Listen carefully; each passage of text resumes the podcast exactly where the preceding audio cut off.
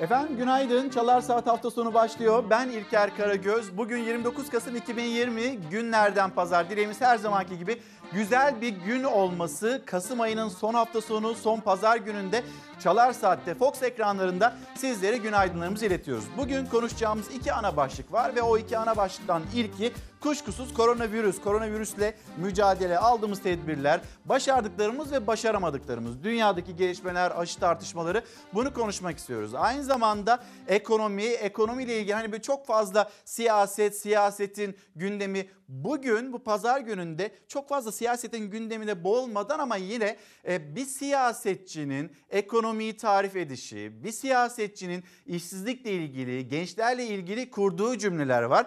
Bunu birlikte konuşalım istiyoruz. Şimdi ben sizce diye soracağım ve bugünkü başlığımızda bence, bence başlığı altında sizlerden de görüşlerinizi bekliyoruz. Hemen bir gazete pencere, gazete pencereyi de ekranlarınızda yansıtalım. Bu iki başlık gazete pencerede yani hem koronavirüs hem ekonomi başlığı acaba gazete pencerede nasıl yer almışlar? Hemen aktaralım. İbretlik fotoğraf hemen Bursa ile ilgili önemli bir bilgiyi paylaşalım. Yani kırmızı alarm seviyesindeki durumu paylaşalım.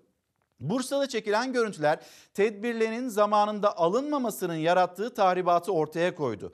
Görevliler hayatını kaybedenlerin defin işlemlerine yetişmekte güçlük çekti. Görüntüler ölüm sayılarına ilişkin tartışmaları da tetikledi. Şimdi bu konu, bu fotoğraf konuşacağız. Hemen bir başka haber yine gazete pencereden aktarmış olalım. AK Parti milletvekilinin Türkiye tablosu.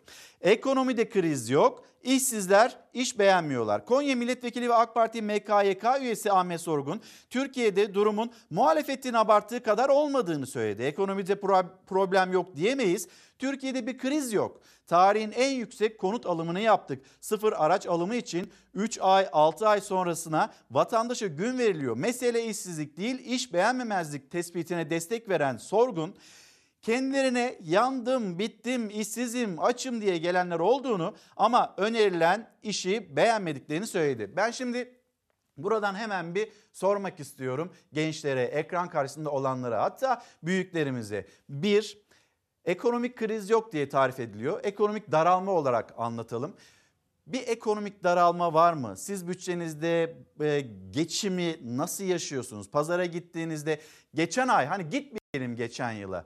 Geçen ay aldıklarınızla bu ay aldıklarınız arasında bir fiyat farkı var mı yok mu? Öncelikle bunu soralım. Bir de gençler iş beğeniyorlar mı? Ya da iş beğenme lüksleri var mı? Biz bunu daha önce konuştuk. Diyarbakır Valisi, Diyarbakır Valisi'nin açıklamaları, cümleleri mesele mesleksizliktir. Yani işsizlik gibi bir problem yok deniliyor. TÜİK'in rakamları, TÜİK'in rakamlarına baktığınızda zaten enflasyon o kadar yüksek değil, işsizlik o kadar yüksek değil. İşte anlatıyor Sayın Milletvekili. Yani o kadar inanılmaz konu satışı yapıldı ki ya da işte gidiyorsunuz bir araç almak istiyorsunuz. E, o araçların e, alınabilmesi için 3 ay sonraya 6 ay sonraya gün veriliyor. Sizce ekonomide durum nasıl ve bence etiketini bir kez daha hatırlatmış olayım ve bence aslında vatandaşlar konut alıyor işte araçlarla ilgili en azından bu konuyu da konuşmuş olalım hemen başlangıçta.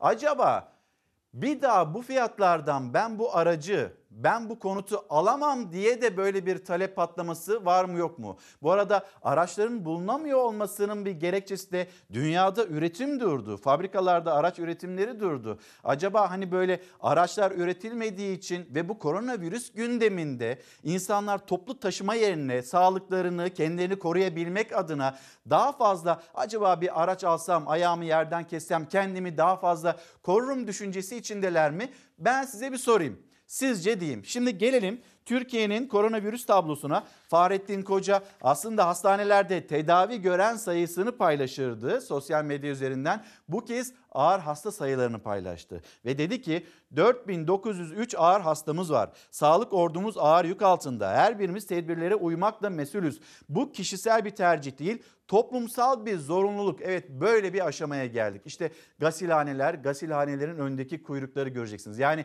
test kuyruğu olarak algılamayın.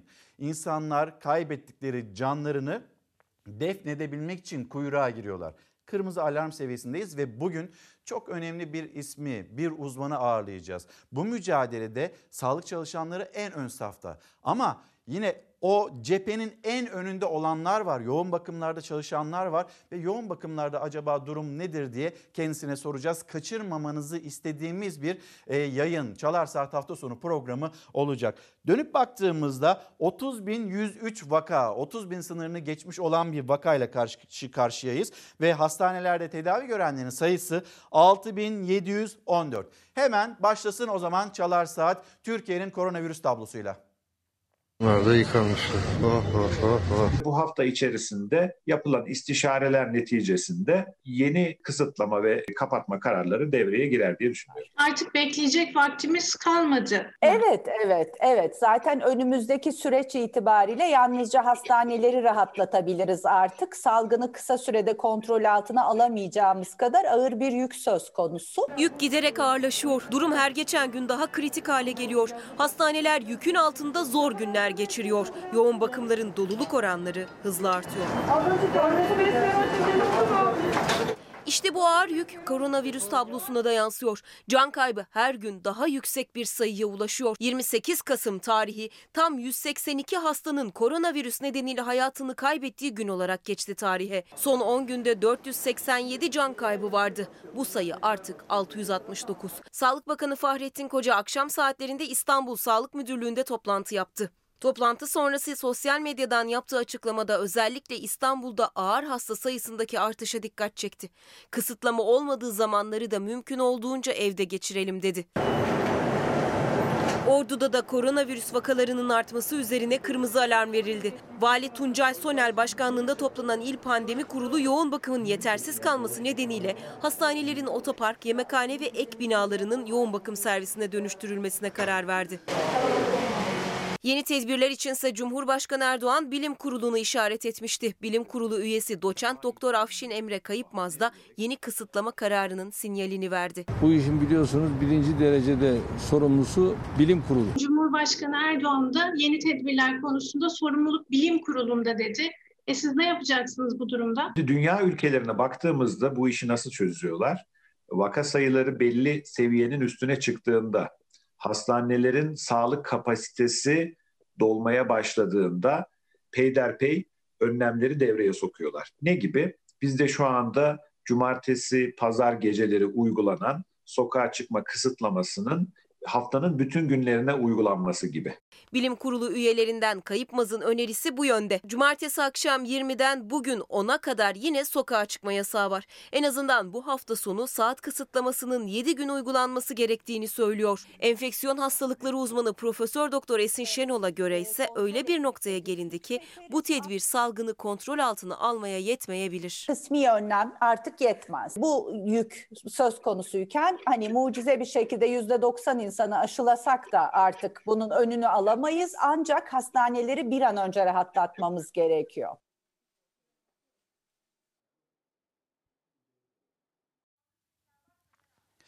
Efendim şimdi bizlere günaydın diyen izleyicilerimiz var. Kendilerine günaydınlarımızı iletelim. Sosyal medya hesaplarımızı hatırlatalım. Ben bence e, başta altında konuşuyoruz. İlker Karagöz Fox, Instagram adresim Karagöz İlker, Twitter adresim.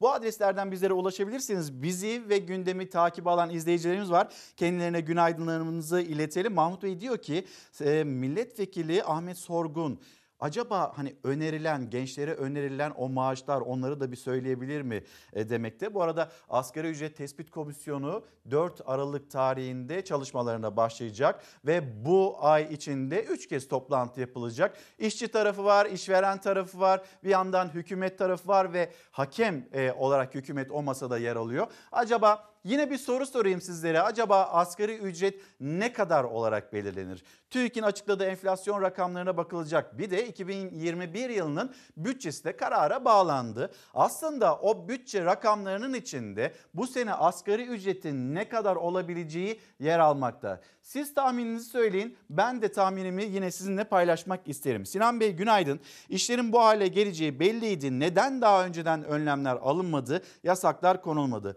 Önlemler alındı ama böyle kısıtlamalar yeterli değil. Kısıtlama şeklinde değil. Bu arada sosyal medya üzerinden Aralık ayında e, bir takım ciddi kısıtlamalara gidileceğiyle ilgili e, bilgiler dolaşıyor. Bu bilgilerin hiçbiri doğru değil ama Bilim Kurulu, Bilim Kurulu'nun tavsiyesi ve belki de pazartesi günü Bakanlar Kurulu'ndan sonra yeni kısıtlamalar, böyle kısıtlamaların daha da genişlemesine dair yeni bilgiler edineceğiz. Onu söyleyelim ama sosyal medya üzerinde paylaşılan bilgiler en azından doğru değil. Onu yine sizlere aktarmış olayım.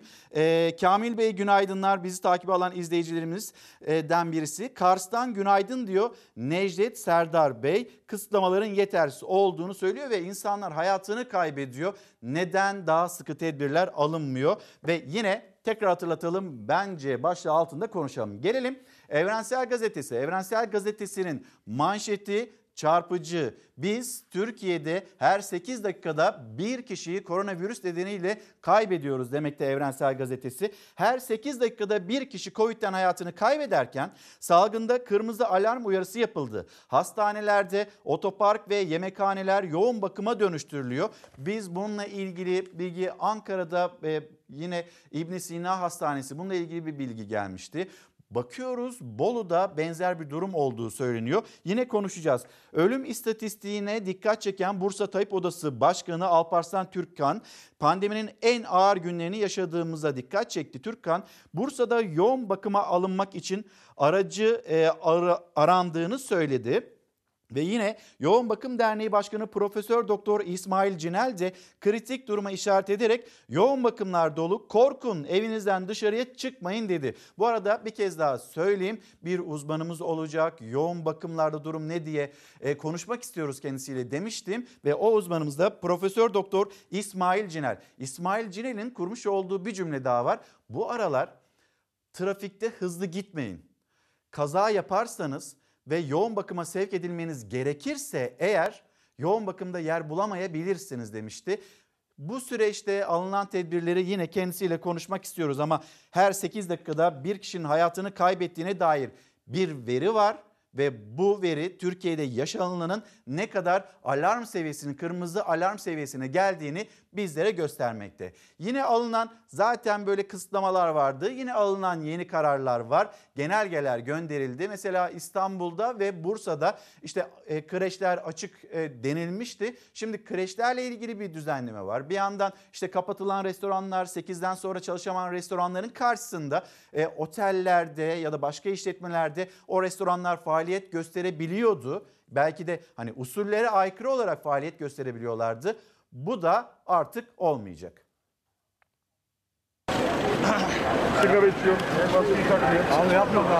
Saat 20 sokağa çıkma kısıtlamasının başladığı saat. Burası Taksim. Burası Adana. Çocuk Covid'de hastanede şimdi ondan yatışını yaptırdım ilaçlarını alıp tekrar bırakacağım. Ben de bana fazla yaklaşmadım. Burası Edirne. Vallahi çok güzel bir uygulama. Biz şu anda otele gidiyoruz zaten. Hafta sonu sokağa çıkma kısıtlamasında ikinci haftada Türkiye. Cumartesi akşamı saat 20'de başlayan kısıtlama ilk hafta kafalarda karışıklığa neden olmuş. Saati şaşıranlar ya yanlış saatte eve kapanmış ya da yasak saatinde dışarı çıkmıştı. İkinci haftada kafa karışıklığı ortadan kalktı. Ancak sokaklar yine de boş kalmadı. Sokağa çıkma yasağı başladı. Adana'da denetim yapan polis yasağa rağmen trafiğe çıkan araçları durdurdu. Durdurulan her araç sürücüsünün sokakta olma nedeni hastaneydi. Akşamlar nereden geliyorsun? Hastaneye gidiyorum. Hastaneye gidiyorum. Akşamlar nereden? Hastaneye mi gidiyorsun? Ne için? Müzakereye gelmiştim. Sokak saatlerin başladığını biliyorsunuz. Hastaneden geliyoruz. İstanbul'da kalabalığın adresi Taksim'di. İstiklal Caddesi gündüz saatlerinden farksızdı. Polis anonslarla uyardı. Ceza yağdı. Yasak. İstiklal Caddesi.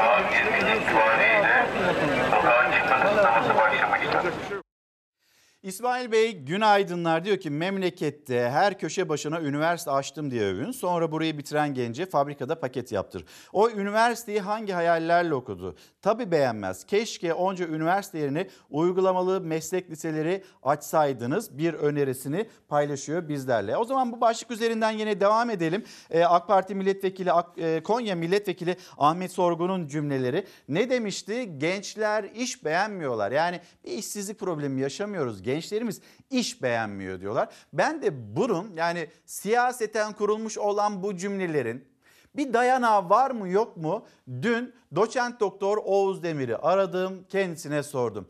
Bir bakalım Oğuz Demir siyasetçinin bir siyasetçinin ekonomiyi ya da işsizliği, genç işsizliği, gençlerin durumunu tarif edişiyle ilgili acaba bu konunun uzmanı olan bir isim olarak Oğuz Demir nasıl bir değerlendirme yaptı? AK Parti MKYK üyesi ve Konya Milletvekili Ahmet Sorgun diyor ki yani Türkiye'de bir işsizlik yok, gençlerimizin iş beğenmemezliği var. Benzer bir açıklamayı Diyarbakır'ın valisi yapmıştı. Mesele işsizlik değil, mesele mesleksizlik diye. Şimdi bu cümlelerin bir dayanağı var mı? İktisadi olarak yok tabii ki. Ama bu beğenmeme meselesi değil her şeyden önce hak ettiklerini düşündükleri ücreti elde edememe meselesidir. Yani dolayısıyla insanlar iş beğenmiyorlar. E, üniversite mezunu birini garson yapmaya e, çalışırsanız e, beğenmez tabii ki. Yani bugün Türkiye'de 10 milyona yakın hele pandemiyle beraber e, gelirini de kaybeden insanları da sayarsak 15 milyona yakın insan gelir kaybına ya da iş kaybına uğradı ya da işsiz. E, ya da iş aramaktan bile vazgeçmiş durumda. Yani o insanlar e, öyle bir noktaya getirildi ki artık mecburen iki, işte üniversite bitiriyor, lise bitiriyor, okuyor, çalışıyor, çabalıyor. 2300 lira diyorlar. Mecburen kabul ediyor çünkü evine ekmek götürme derdinde. Yani bu bu cümleleri kullanan insanların e, kendilerinin e, ailelerindeki gençlerin ne kadar maaşla çalıştığını ya da hangi işlere yaptığını öğrenmek isterdim. Bir siyasetçinin gençler iş beğenmiyor demesi yerine aslında ben ücretleri nasıl arttırabilirim diye sormak daha mantıklıdır bu noktada. Çok güzel bir gençliği var Türkiye'nin. Geleceğe çok güzel e, so, so, şeyler çıkarabilecek, e, sonuçlar çıkarabilecek bir gençliği var. Onları suçlamak kolay ama onları desteklemek, onlara hak ettikleri gibi bir yaşam sunmak zor. E, ama siyasetçinin görevi zoru e, tercih etmek ve e, bu gençlerin hak ettiği hayatı sunmaktır. Anlamak da görevleridir. Yani şey değil, bu bir lütuf değil. Gençleri anlamak görevleri, gençlere umut vermek görevleri. Ama dönüp bakıyorsunuz duyduğunuz cümleler e, gençlere iş var da onlar çalışmıyorlar. Gidiyorum ben sanayide ben sürekli ortamın içindeyim diyor e, sayın siyasetçi. Ve o ortamın içinde dönüp baktığında gençlerimiz bu işleri beğenmiyor. Onlar masa başı istiyorlar demekte.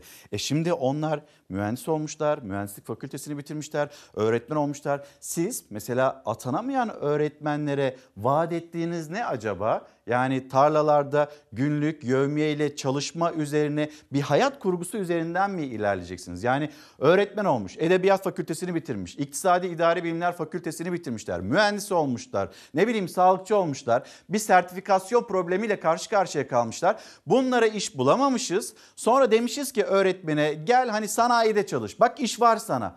Şimdi bir tarafı böyle, diğer tarafı Gençler buna rağmen çalışıyorlar. Bitirdikleri okullara rağmen gidiyorlar, kasiyerlik yapıyorlar, gidiyorlar, garsonluk yapıyorlar. Bundan gocunmuyorlar. Evlerine ekmek götürmeye çalışıyorlar. Ama siyasetçinin görevi gençleri suçlamak değil en nihayetinde. Oğuz Hoca'nın da söylediği gibi başarılması gereken bu zor günlerde istihdam alanını yaratmak. Yani gençleri suçlamak yerine gençlerin önünü ben acaba nasıl açarım? Bugüne kadar neyi yanlış yaptım da bundan sonra doğruyu yapabilirim diye bir siyasi proje projeksiyon ortaya koymaları gerekiyor. Bu konu üzerinden yine devam edeceğiz. Birazdan kendisinin Sayın Milletvekilinin cümlelerini de duyacaksınız. Ama bir Çalar Saat hafta sonunda bir bakalım memleketin havasına. Bu arada yasaklar, sokağa çıkma kısıtlamaları e, çok az kaldı. Saatler onu gösterdiğinde sokağa çıkma kısıtlamaları kalkacak. Dün gece saat 8 itibariyle başlamıştı. Bunun hatırlatmasını yapalım. Yine gençler, 20 yaş altı gençler ve 65 yaş üstü büyüklerimiz onların sokağa çıkma kısıtlamaları ile ilgili bilgiyi de yine haberimizde paylaştık sizlerle. Bir memleketin havasına bakalım geri dönelim. Trakya, Marmara, Ege ve Batı Akdeniz bugün toz taşınımı riski altında. Uzmanlar sokağa çıkmanın bile tehlikeli olacağı görüşünde. Meteoroloji Genel Müdürlüğü ise konuyla ilgili bir uyarı vermedi. Ama iç ve doğu bölgelerde buzlanma ve donla yer yer sis ve pus olayı bekleniyor. Kuzey Afrika'dan Sahra Çölü'nden geliyor toz. Güney Avrupa üzerinden bize ulaşacak gibi görünüyor. Ülkenin batı kesimlerinde ve Doğu Anadolu'nun doğusunda çok bulutlu bir hava var. Edirne, Kırklareli, Muğla çevreleri ve Antalya'nın batı kıyıları yağmurlu. Van'ın doğusuyla Hakkari çevreleri karla karışık yağmurlu ve yüksekleri kar yağışlı. Diğer yerlerin az bulutlu ve açık geçeceği tahmin ediliyor. Ege ve Akdeniz'de ise ılık havanın son kırıntıları değerlendiriliyor. Hava sıcaklığının 22, deniz suyu sıcaklığının ise 20 derece olarak ölçüldüğü Aydın'ın Didim ilçesindeki plajlar vatandaşları ağırlamaya devam ediyor. Doğudaysa bambaşka bir manzara var. Özellikle yüksek bölgeler artık bembeyaz. Muş'ta kar yağışına hazırlıksız yakalanan çobanlar zor anlar yaşadı. Kar yağmaya başladı. Biz de mağdur kalmamak için eve dönmek zorundayız. Erzurum'daki Palandöken Kayak Merkezi de sezonu ilk buz tırmanışıyla açtı. Suni buz duvarı suyla önceden dondurularak tırmanış yapılacak hale getiriliyor. Pandemi süreci atlatıldıktan sonra yapılacak organizasyonlara hazırlanıyor.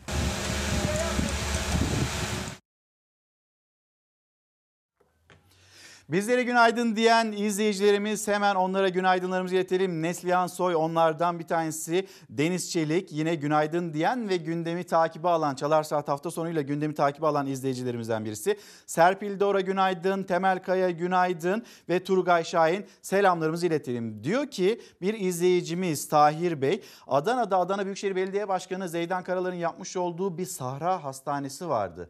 Şimdi o sahra hastanesi eleştirilmişti, kapatılmıştı. E bakın şimdi hastaneler, hastanelerin koridorları, hastanelerin otoparkları bunlar bile yoğun bakıma dönüştürülüyor. E şimdi o gün acaba bunu yapmasa mıydık diye e, bir başka eleştiriyi de yine bizlerle paylaşıyor. Bir gün gazetesine bakalım. Bir gün gazetesinin manşeti yarım milyon aday sıfır çekti. Birazdan bu haberi detaylandıracağız ama öncesinde hemen bir okumak istiyorum. YKS'de TYT'ye giren adayların %24'ü fen bilimlerinde hiçbir soruyu yanıtlayamadı. Fende 553 bin, matematikte 399 bin kişi sıfır çekti. Burada şimdi yine mi gençler suçlanacak yoksa bir eğitim sistemi üzerinden artık bir ciddi öz eleştiri vermemiz gerekiyor mu? E, ve bununla ilgili şimdi burada ortaya bir karne çıkıyor aslında. Ama ortaya çıkan karne sadece bu sınava girenlerin karnesi değil. O eğitimi verenlerin, o eğitim sistemini düzenleyenlerin de karnesi. Yarım milyon adayın neden sıfır çektiğiyle ilgili ciddi bir şekilde düşünmemiz ve üzerinde tartışmamız gerekiyor. Kırmızı alarm bir başka haber Bir Gün Gazetesi'nde mezarlıklar taştı. Otoparklar yoğun bakım servisi oldu. Yanlış politikalarla salgın kontrolden çıktı. Mezarlıklar doldu. Hastane, yemekhane ve parkları yoğun bakıma dönüştürüldü. İşte o fotoğrafı görüyorsunuz. Yani Türkiye'de gelmiş olduğumuz durum, seviye 1 Haziran'a kadar her şey çok iyiydi. Vaka sayıları belki kontrol altında da yine e, tutulabiliyordu. Sokağa çıkma kısıtlamaları. Biz 1 Haziran'a kadar her şeyi düzgün yaptık. Hani her şeyi düzgün yapmasak da pek çok önemli konuyu ya da kalemi düzgün bir şekilde Haziran ayına taşımayı başardık. Ama sonra ne oldu? 1 Haziran'dan sonra ekonomi belki de ekonominin çarklarının dönmesi gerekliliği. Evet doğru. İşin bir de ekonomi boyutu var. Esnaf da istiyor. Hadi tamam gidelim kapanalım. 15 gün, 21 gün, 3 hafta, bir ay. Gidelim kapanalım. Ama beni destekleyecek mi acaba devletim diye sormakta. Krediyle değil. Yani düşük faizle kredi vererek değil. Zaten o kredileri ödeyemez durumda esnaf.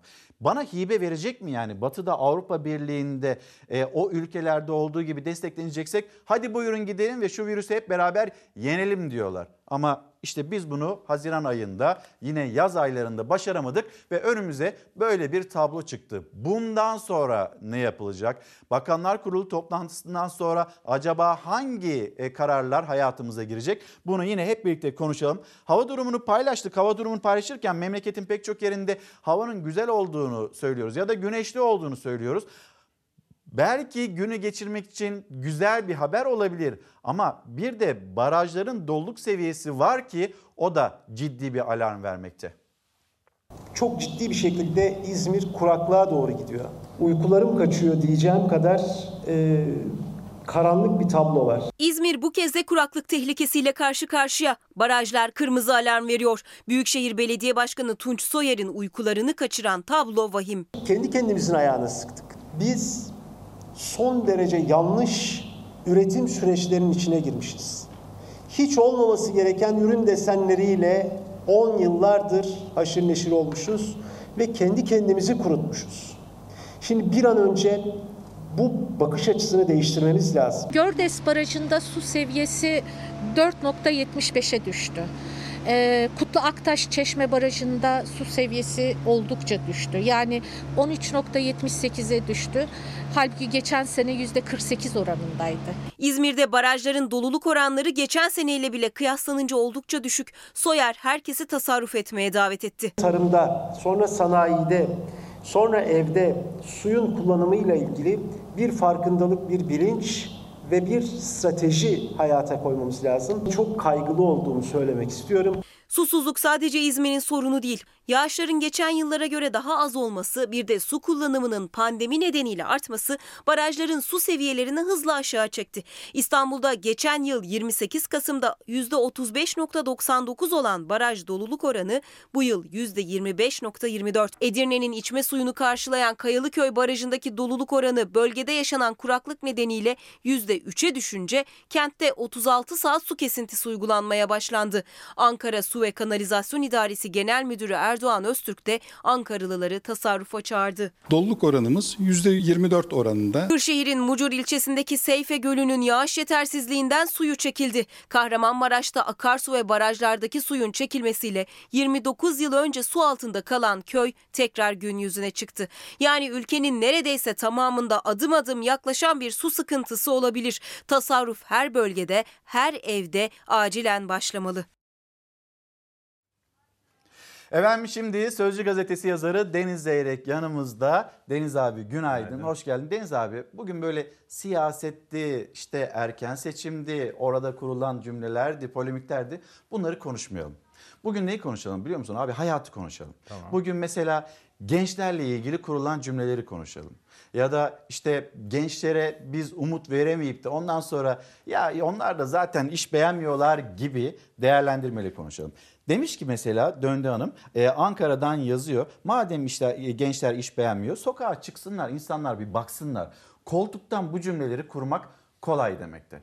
Deniz abi cümlelerini alacağım ama önce AK Parti milletvekili Ahmet Sorgun'un cümlelerini bir hatırlatmak istiyorum sizlere. İzleyelim, konuşalım.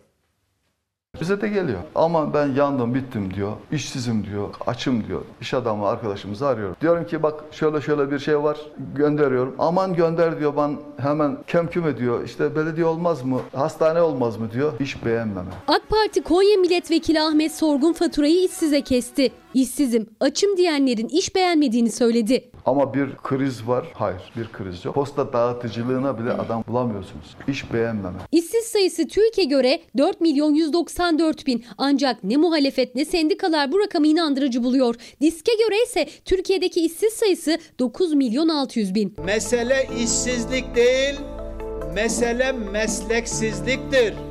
Mesele iş beğenmemezliktir. Birkaç hafta önce Diyarbakır valisi Münir Karaloğlu da evet işsizler var ama asıl sorun iş beğenmeme diyerek dikkat çekici bir çıkış yapmıştı. Benzer cümleler bu kez AK Parti Konya Milletvekili Ahmet Sorgun'dan geldi. Ben asla çalışamam, tulum giyemem. Ben internete açık olacak. 8-5 çalışacağım. Cumartesi pazar tatil olacak. Önümde internetten çalışacağım. Yani dünyanın hiçbir yerinde böyle bir şey yok. Konya'da Kanal 42 televizyonuna konuştu AK Parti milletvekili. Türkiye'deki sorun iş beğenmeme derken insanların alım gücünün de yüksek olduğunu söyledi. Tarihin en yüksek konut alımını yaptık. Geçtiğimiz aylarda biliyorsunuz. Sıfır araç soruyorum. Diyorlar ki işte 3 ay sonraya 6 ay sonraya gün ver. Bu ne demektir? Yani eğer insanlar buna güvenmese neden 3 ay sonraya 6 ay sonraya sıfır araç alıyorlar? Şimdi biz bunu Diyarbakır valisinden duymuştuk. Mesele iş değil ki mesele e, mesleksizlik demişti. Yine iş beğenmiyorlar demişti. Yine bakıyoruz AK Parti'den bir milletvekili gençlerin iş beğenmediğini söylüyor. Ne dersin abi? Şimdi birincisi şunu söylemek lazım. Mesleksizlik diyor ya Türkiye'de o kadar çok tabela üniversitesi var ki. O kadar çok diploma var ki üniversite diploması. Yani şu anda işsizler arasında, gençlerde işsizler arasında üniversitelerin oranı çok yüksek. E, dolayısıyla da bu bir düzensiz yapılanmanın sonucudur. Yani eğitimimizi, yüksek öğrenimimizi planlayanlar e, bu işi- Planlayamayanlar? bu işi bilmiyorlar demek ki. Mesela atanamayan öğretmenler diye geçiyordu. Aslında hepsi öğretmen çünkü Evet. öğretmen eğitimi almışlar. Hani e, öğretmenler bunlar, iş bulamayan, işsiz öğretmenler. Yani at- atanma, şimdi bu kadar Türkiye'de öğrenci var, bu kadar ihtiyaç var Ama öğretmenlik e, eğitimi alıp mezun olanlar iş bulamıyor. Burada mesleksizlik sorunu mu var? Hayır. Mesleği var mı? Var. Var. Mühendis mi? Mühendis. Evet. Sağlıkçı Mesela mı? ziraat Sağlıkçı. mühendisleri işte iş arıyorlar, iş kovalıyorlar. Mesela tarımdan bahsediyoruz. Tarımımız bitti diyoruz. Türkiye'deki en büyük e, üniversite mezunu kesimi e, ziraat mühendisleri. Çoğu işsiz. Veterinerler keza öyle. Parayı bulan, parası olan işte böyle büyük şehirlerde e, klinikler vesaire açıyor. İşte devlete kap- kapağı atabilen atıyor. Onun dışında işsiz insanlar. E, her alanda böyle. Yani ben zannedersem bu AK Parti milletvekili, konuşan AK Parti milletvekili, e, vali de öyle, kendi çevresinden bahsediyor.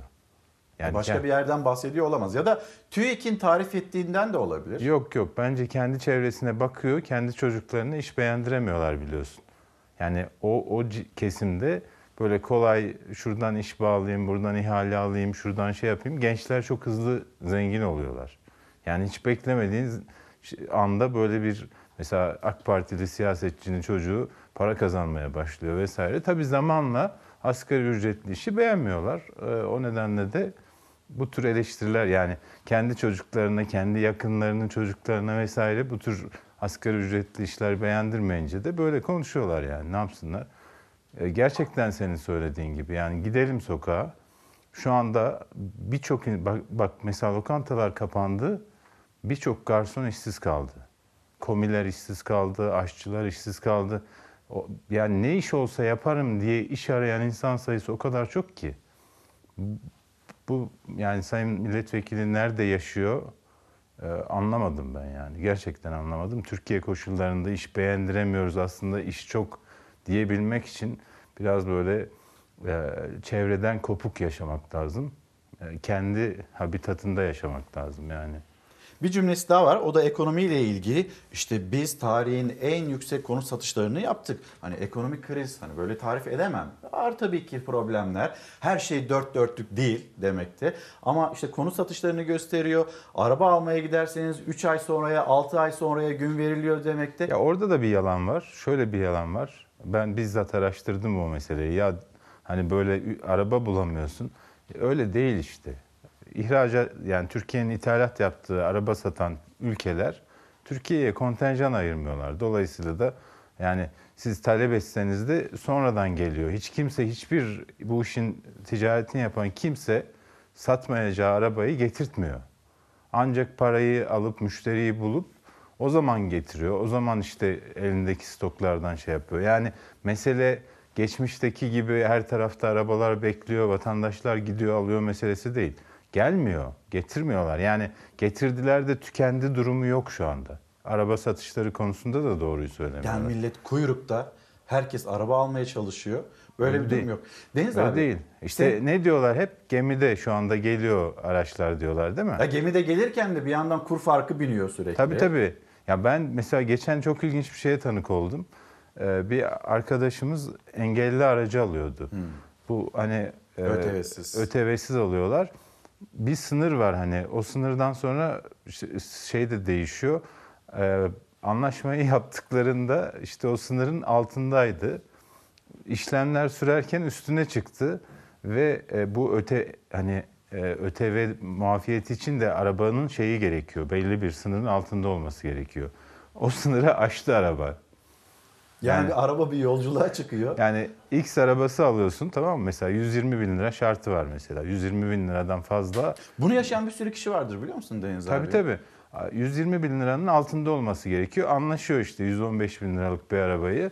İşlemler devam edene kadar rapormuş vesaire. O arabanın geliş fiyatı 130 bine çıkıyor. Sen bu arabayı alamazsın diyorlar. E devletin zaten o arada bir vergi düzenlemesi oldu. Tabii, bir yandan tabii. kur farkı yansıtıldı. O fiyat arttı. Deniz abi bu konuyla ilgili dün akşam e, Profesör Doktor Veysel Ulusoy'u aradım. Veysel Hoca'yı. Hocam dedim yani bu konut fiyatları ya da konut satışları ya da işte bu araçlara erişimle ilgili yaşanılan problemler, bunun gerekçesi ya da dayanağı ya da ekonomiyi böyle tarif etmek ve bu e, cümleler üzerinden ya da bu yaşanılanlar üzerinden ekonominin harika olduğunu, harika olmasa da fena değil e, denilecek seviyede olup olmadığını bir değerlendirir misiniz dedim. Bakın Veysel Hoca ne söyledi? araba kuyruğu yani 3 ay sonrasına 5 ay sonrasına e, bir bedelle araba almak istiyorlar kavramı şu anda dünyada belirsizlikten dolayı araba fabrikaları araba üretmiyorlar. Buna karşılık insanlar doğal olarak Türkiye'de veya dünyada toplu taşıma araçlarına binmemek için, Covid-19'a yakalanmamak için aileler bazında araba almak istiyorlar. Ara- arabaya talep arttı. E, arz da kısılınca doğal olarak hem fiyatlar yükseldi hem yükseldi hem de piyasanın dengesi bozuldu. Bir de şöyle düşünün yani ekonominin gerçekleri var. İstihdamınız e, 30 milyonlardan 25,5 milyonlara düşmüş ve son iki ayda nasıl olduysa 1.7 milyon kişi tekrar istihdama dönmüş. E, ama bu esnada işsizlik azalırken işsiz sayısının artması e, sonucunda da garip bir denge ortaya çıkmış. Bunları tartışacağımızda biz basit basit işte araba talebi, araba arzı, işte iş var beğenmiyorlar e, ve benzeri gibi e, yaklaşımlarla ekonomi değerlendirmek olmaz. Kaç kişinin asgari ücreti altında 1150 liraya mahkum olduğunu e, söylemek lazım. Ben şu anda iddia ediyorum Türkiye'de asgari ücret 2324 lira değildir artık. Türkiye'deki asgari ücret şu anda evine gönderilmiş, işsizliğin yasaklandığı seviyeyi belirtilen belirten 1150 liradır. Yani e, çünkü asgari ücret şu andadır ve milyonlarca kişi şu anda bu ücrete mahkum nitelikte yaşıyordur. E, gerçek böyleyken karar verici birinin çıkıp da siyasi anlamda kendi çevresini övmek için bakın işte araba talebi ne kadar yüksek, 3 ay sıra bekliyorlar ve benzeri bir yaklaşımın ortaya çıkması kötü. Yani irrasyonel mantıkla piyasa dengelerini e, yorumlamak bence çok güzel şeyler değil. Veysel Hocam irrasyonel mantık dedi. Sayın milletvekilinin kurmuş olduğu denklemle ilgili olarak, ekonomiyi tarif edişiyle ilgili olarak. Hemen bir şimdi asgari ücret onu da konuşmuştuk. Biraz da böyle acaba sizce asgari ücret hangi seviyelerde belirlenir ya da yüzde kaç oranında bir zam gelir asgari ücrete? Bu soruyu bir kez daha hatırlatmış olayım ve bence başlığı altında düşüncelerinizi, görüşlerinizi hem Twitter'dan hem de Instagram'dan bizlere ulaştırabilirsiniz. Hemen bir sokağa çıkalım. Siyasetçiler de sokakta. Zaten esnaf dükkanını açıyor, dükkanını açıyor. Bazen siftah yapıyor, bazen siftahsız kapatıyor. Ciddi bir sıkıntı içinde ve asgari ücretler. Asgari ücretler de siyasetçilere kendilerini hatırlatıyor. Asgari ücretle geçinmek çok zor. Ayçiçek yağını 45 liraya aldım bir ay önce. Şu anda 60 lira. Asgari ücretlilerde gelir vergisi diliminin kaldırılmasını bize sağlayabilir misiniz? Bu haftaki benim konuşmam asgari ücret üzerine. Liderlerin sokakta en çok muhatap oldukları konu asgari ücret. Çünkü 4 Aralık'ta 2021 yılının asgari ücretini belirlemek için ilk toplantı yapılacak. Milyonlarca işçinin gözü kulağı o toplantılarda. Umudu iktidar kadar muhalefette. Çok uzun bir zamandır asgari ücretin vergi dışı olması gerektiğini hep söyleyerek geldik. Esnaf için, işveren için, sanayici için, KOBİ için daha fazla istihdam yaratabilsinler, istihdam oluşturabilsinler diye. Asgari ücret yeterli mi? Hayır değil. Bu pahalılık, işsizlik ne olacak? Esnafa karşılıksız verilen para ne kadar? Sıfır lira. Bu bir siyasi tercihtir. Parayı esnafa mı verelim? Üreticiye mi verelim? Çiftçiye mi verelim? İşçiye mi verelim? Tefeciye mi verelim? Esnaf kardeşim ben bu devlete 40 yıldır vergi veriyorum bana 40 gün bakamadım. Haklı mı? Haklı. Sokakta kapalı toplantıda değişmeyen başlık ekonomi. Koronavirüs tedbirleriyle kepenk kapatan esnafın sıkıntıları da muhalefetin gündeminde. Dükkanı kapat seni açlığa mahkum ediyorum. Ha diyeceksiniz ki efendim para yok belki. O yüzden ödeyemiyor. Para var. İşsizlik sigortası fonu. O dünyanın parasına ne oldu? Başkaları kullandı o paraları. Ben esnafım. 51 gün biz yaptık. Çalışmadık. Dükkanımız kapandı. Kaynak olmadığı için ne esnafa destek verebiliyorlar ne işsiz vatandaşlarımıza yeteri kadar destek verebiliyorlar. Sıkışıp kaldılar. Ülkemiz artık şahlanış dönemine giriyor. Esnaf kardeşlerimin Cumhuriyet Halk Partisi'ne biraz mesafeli olduklarını da biliyorum. Eğer siz alın terinizin karşılığını almak istiyorsanız oyunuzun rengini değiştireceksiniz. CHP lideri esnafın sorunlarının çözümü için Esnaf Bakanlığı kurulmalı dedi. Sicil affı ve stopaj vergisinin kaldırılmasını istedi. Muhalefet işsizlik üzerinden de iktidara yüklendi. Evine ekmek götüremeyen bir ayrı insan grubu var. Üniversite mezunu işsiz genç, iş yok. Nasıl oluyor da hala yüz binlerce kişi pazar artıklarından ya da çöp konteynerlerinden besleniyorlar?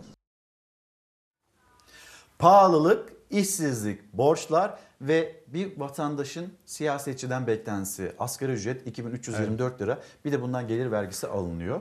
Şimdi galiba şöyle Deniz abi. Asgari ücrete çok fazla bir zam yapılmayacak. Vatandaştaki genel kanaat de böyle. Bari gelir vergisini almaktan vazgeçsinler de biraz daha cebimizde para kalsın. Ne Evet. dersin? Yani şunu derim, birincisi en yüksek vergiyi e, bizim gibi maaşlı çalışanlar ödüyor. Yani çünkü kaç kaçma şansın yok. Maaşını alıyorsun, sana maaş veren şirket bir miktarında devlete ödüyor. E, böyle bir durum var. E, iş dünyasına bakıyorsun, e, vergisi silinen iş adamlarının listesi yayınlanmıştı hatırlıyor musun? Evet.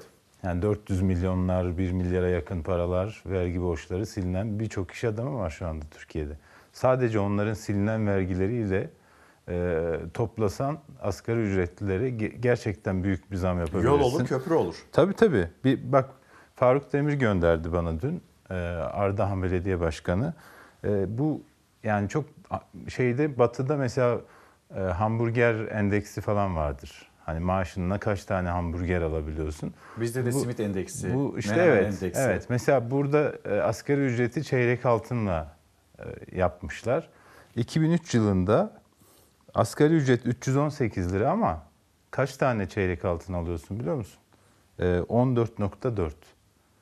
Şu anda 2324 lira asgari ücret. Bak kaç kat artmış neredeyse 8 kat artmış. 2,5-3. Kaç tane alıyorsun? 3.3. Yani bu nedir biliyor musun? Ee, hem para değer kaybetmiş hem artışlar yetersiz kalmış.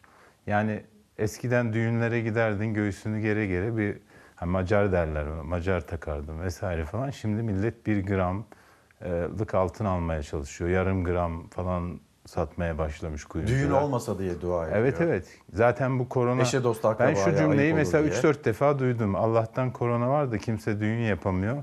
E, Bu dertten kurtulduk falan diyen insanların sayısı çok fazla. Ya bu e, düşün yani asgari ücretlisin her şey artıyor.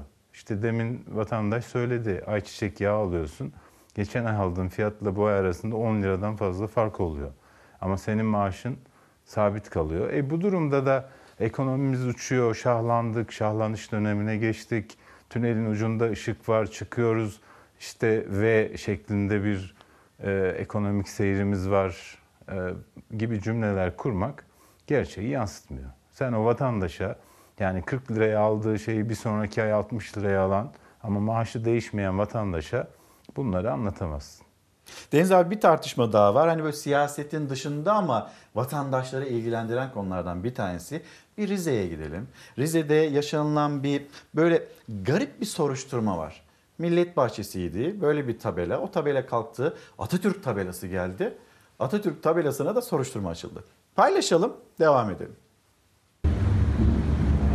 Millet Bahçesi'nin ismi 100. yıl Atatürk Parkı, Millet Kıraathanesi'nin ismini de Kazım Koyuncu Kültür ve Sanat Evi olarak değiştirdik. Süreç böyle başladı. Millet Bahçesi'nin ismi 100. yıl Atatürk Parkı olarak değiştirildi. İçişleri Bakanlığı da tabelaya harcanan 7864 lirayla kamunun zarara uğratıldığını söyledi. CHP'li belediye başkanı ve 7 meclis üyesi için soruşturma izni verildi. Kaymakamlık tarafından bu değişiklik onaylanmadığı için kamu zararına uğrattığımız söyleniyor. 31 Mart yerel seçimlerinde Rize'nin Fındıklı Belediyesi 25 yıl aradan sonra AK Parti'den CHP'ye geçti.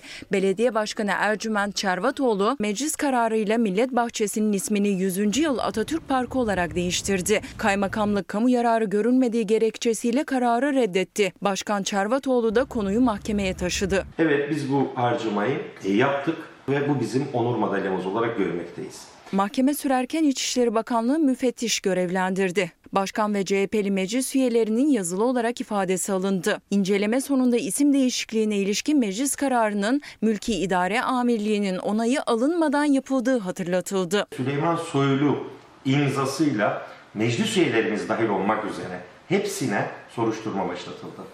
İçişleri Bakanlığı da Belediye Başkanı Ercüment Çervatoğlu ve 7 CHP'li meclis üyesi hakkında kamu zararı oluşturdukları gerekçesiyle soruşturma izni verdi. Önümüzdeki süreçte de soruşturmalar hatta hatta görevden uzaklaştırmalar olabilir. Değiştirilen tabelanın AK Parti döneminde 64 bin liraya yapıldığını söyleyen Başkan Çervatoğlu karara tepkili. Bu soruşturma bizim onur madalyamızdır diyen başkan Anka Park'ı hatırlattı. Anka Park'ta 750 milyon dolarlık dinozor soruşturulmuyor. Bizim için 7864 lira soruşturmak onur, onur madalyamızdır. Şimdi e, Sayın Belediye Başkanı da Anka Park'ı hatırlatıyor. 750 milyon dolarlık orada ciddi bir kaynak kaybı var. Ve hala atıl. İşte yani yedi- Ankara Büyükşehir Belediye şey yapalım Başkanı mı? Bölelim mi? Ee, Çeyrek altın hesabı Şimdi yo yo hayır şöyle yapacağım. 750 milyon dolar değil mi? Evet. Kaçla çarpıyoruz? Sekizle 8. çarp. 8 ile çarpalım. Ee, makinenin şeyi yetmedi ama 60 milyar lira civ- civarında bir şey oluyor galiba değil mi? Ama e, oradaki soruşturmaya Pardon, kaynak altı- olan meblağ da altı milyar. 7000 Altı milyar. 864. 6 milyar lira. Şimdi bak 6 milyar lirayı 7500'e bölelim. Bölelim. Bölelim 6 milyar. 6 milyar. 8'e böl hatta ya. 8'e böl Ha? abi. Biraz fazla fazla da olsun. Öyle mi diyorsun? 8'e böl abi. Bakalım Of. ne kadar. Kaç katı? Ya hesap makinenin şeyleri sıfırları yetmedi. Hesaplayamadık. 75 bin falan gibi bir şey. Ama yani düşünebiliyor musun ya? Ya bu kadar gözümüzün şurada. Bir de bak ikisinde de ortak nokta ne biliyor musun? Atatürk.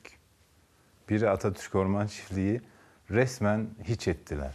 Ya bu ülkenin kurucusu bir çiftlik yapıyor ve millete miras olarak bırakıyor. Bırak o şey çorak arazide bir tarım Tabii seferberliği tabii. başlatıyor. Ya biz ben Öncü üniversiteyi burada okudum. Gidecek başka yerimiz yoktu işte. Çıkardık ODTÜ'den bir şekilde giderdik Atatürk Orman Çiftliği'nde nefes alırdık. Hayvanat bahçesini gezerdik vesaire. Yok ettiler. Bu yetmiyormuş gibi 750 milyar şey 750 milyon dolar parayı gömdüler oraya. Şu anda çalışmıyor da. Kimse işletemiyor da. Çünkü sürdürülebilirliği yok. Ne büyük yatırım. Kimse buna ya bu milletin 750 milyar şey 750 milyon doları Söyleyemiyor bile insan. gitti diye İçişleri Bakan niye bu konuda bir soruşturma açmıyor? Bu müfettişler niye oraya hiç bakmıyor burada kamu zararı ne diye? Sonra geliyorlar 7500 lira tabela almışsın e, işte fındıklıydı değil mi? Fındıklı Ve böyle- danışmadın. Hani Ha. bir yandan da danışılmadı. Vay sen ne büyük suç işledin. E, tabii orada da ikinci ortak yani oranın ortak noktası da Atatürk. Tabii. Sen nasıl Millet Parkı tabelasını kaldırıp oraya Atatürk yazarsın? Ya nedir bu Atatürk'ten sizin şey yaptığınız? Yani ben Rize valisini tanıyorum. Yani Atatürk Atatürk konusunda bir alerjisi olmadığını biliyorum. Yani yakın da tanırım hani. Ee, onun ona yani şahsına kaldığında Atatürk konusunda böyle bir direnç göstermeyeceğini de biliyorum. Ama yani bu meseleyi düşündükçe gerçekten içim sızlıyor ya. Ne istiyorsunuz adamlar? Adam 57 yıl yaşamış, ömrü cephelerde geçmiş, savaşlarda geçmiş. Ya düşünebiliyor musun? İki tane şey ya, bir ismini yaşatmak istemiş adam, onu kaldırıyorsun. Burada da milletine bir miras bırakmış. Onu yok ediyorsun. E, Ondan sonra vatandaşa ceza kesmeye çalışıyorsun. Ceza keseceksen, madem ikisinin de ortak yanı Atatürk, o 7500 lirayı bırak 750 milyon dolarlık kamu zararına cezayı kes. Önce ben de o zaman ikna ol- olayım ki diyeyim bak burada çifte standart falan yok. Atatürk de bunların sorunu değil. 1 lira da müfettişlerin gündeminde, tabii. 1 milyon dolar da müfettişlerin tabii. gündeminde olsun. Sorun Atatürk değil diye bir vatandaş olarak kendimi ikna edeyim. Şu anda edemiyorum. Şu anda tamamen bu meselede sorunun Atatürk'ün isminden kaynaklandığı konusunda hiçbir şüphe duymuyorum. Deniz abi senin en sevdiğin kesme e, geldik, kısma geldik. O da karikatürler. Karikatürlerle Türkiye'nin gündemine bir bakalım. Şimdi sırasıyla yönetmenimiz Hilal'den de ben rica edeyim. Senin de e, böyle ekrandan takip etmeni isteyeceğim, rica edeceğim. Mehmet Selçuk ve Öğretmenler Günümüz kutlu olsun. Hemen şöyle bir göstereyim Mehmet Selçuk'un karikatürü. Öğretmenlerimizin durumunu da bu arada söylememiz gerekiyor. Eğitim İşin raporuna göre öğretmenlerin %75'i borçlu, %26'sı ek iş yapıyor. Kısacık Evet. bir değerlendirme. Bir önemli bir kısmı da şu anda korona meselesiyle ciddi anlamda uğraşıyor. Yani biliyor musun mesela bir öğretmenin ertesi gün ders e, online ders yapabilmesi için bir gün önce 3 saat oturup ders girmesi gerekiyor. 3 saat. Ve bu öğre- öğretmenlere siz okula gelmiyorsunuz diye ek ders ücreti vermiyorlar. Düzelttiler galiba o ek dersi. Yo, hala bence mi? sorunlar var. Hemen bir başka karikatür, o, karikatürümüzü de paylaşalım. Şevket Yalaz. Şimdi burada da varsılıkla yoksulluğu görüyoruz. Bir tarafta e, hani böyle bir ekmeği paylaşan kalabalıklar, diğer tarafta üstte bir tabaka, onlar da büyük büyük paraları Dün bir paylaşıyorlar. izleyicimiz ne demişti? Ee, ya yine patronlardan başladılar. Yani e, yeni ekonomi yönetimi reform yapacak ya ilk gittiği yer TOB ve. TOB ve e, TÜSİAD oldu yani. Kimse sendikalara, sivil toplum kuruluşlarına dönüp bakmıyor ya sizin bir derdiniz var mı? Temsil ettiğiniz insanların durumu ne diye soran yok. Gelelim e, Ercan Baysal ekonomi ekonomi bir Titanic göndermesi var. Ekonomi buzdağına doğru ilerliyor. Çarptı çarpacak Ben şeklinde. Ercan Bey'i çok iyimser buldum yalnız. Yani buzdağına yaklaştık ve çarptık mı diyorsun? Yok yani şey hala sanki Olur mu manevra, ekonomi uçuyor Deniz abi? manevra Yani gayet Ercan Baysal da tam böyle siyasetçilerin tarif ettiği gibi durumu, tabloyu anlatmış sanki. Yani biraz sanki mesafe daha kısa gibi. Daha mı kısa? Orada manevra yapma şansı var yani. Ve e, Cem Koç, Batan Adalet Kürsüsü ve işte yargıçlar. Kısacık da buna bir değerlendirme sonra reklam arası. İşte ada, bu, bu aslında güzel bir karikatür. Yani adalet batarsa ülke batar. Bu, bu, bu kadar net. Çünkü adalet devletin temelidir. Devletin dini adalettir. Hazreti Ali'nin sözüdür. Bu kadar net. Yani adalet olmazsa ülkede olmaz. Birbirinden değerli karikatüristlerimiz ve karikatürleri paylaştık sizlerle. Deniz abi teşekkür ederim. teşekkür böyle siyasetin dışında biraz siyaset, daha çok böyle vatandaş ve halkın ilgilendiği konuları konuştuk. Şimdi bir mola vereceğiz. Döndüğümüzde döndüğümüzde çok önemli bir canlı yayın gerçekleştireceğiz. Türkiye'de neden koronavirüsle ilgili kırmızı alarm verildi? Bunu bu konunun hem de sahanın tam ortasında, cephenin tam önünde olan bir uzman anlatacak. Bir mola, dönüşte buluşalım. Efendim bir kez daha günaydın. Çalar Saat hafta sonu devam ediyor. Yeni kısıtlamalar ve yeni genelgeler var hayatımıza girmiş olan. Hızlı bir şekilde paylaşalım. Sonrasında çok önemli bir misafirimiz olacak. Koronavirüs tedbirlerine her gün bir yenisi ekleniyor. İçişleri Bakanlığı 81 il valiliğine bir genelge daha gönderdi. Konaklama tesislerindeki restoranların hizmetlerine kısıtlama getirildi. İki büyük ildeki tüm anaokulu ve ana sınıfları da uzaktan eğitime dahil edildi. 3, 2, 1. Restoran ve kafelerde zaten bir süredir yemek içmek yasak. İşletmeler ancak paket servisi yapabiliyor. İçişleri Bakanlığı alınan yeni tedbirler kapsamında 81 il valiliğine gönderdiği genelgeyle bu yasağı genişletti. Konaklama tesislerindeki restoranlar konulu genelgeye göre otel ve konaklama tesislerindeki lokanta veya restoranlar sadece konaklama yapan müşterilerine yemek hizmeti verebilecek. Dışarıya paket servisi yoluyla satış yapmalarına müsaade edilmeyecek. 22'den sonra müzik yayını hiçbir şartta yapılmayacak. Yapılan denetlemelerde yeme ve içme yerlerindeki müşterilerin otelde konaklayıp konaklamadığı kontrol edilecek. Kurallara uymayan işletmeler hakkında Türk Ceza Kanunu'nun 195. maddesi kapsamında gerekli adli işlemler başlatılacak.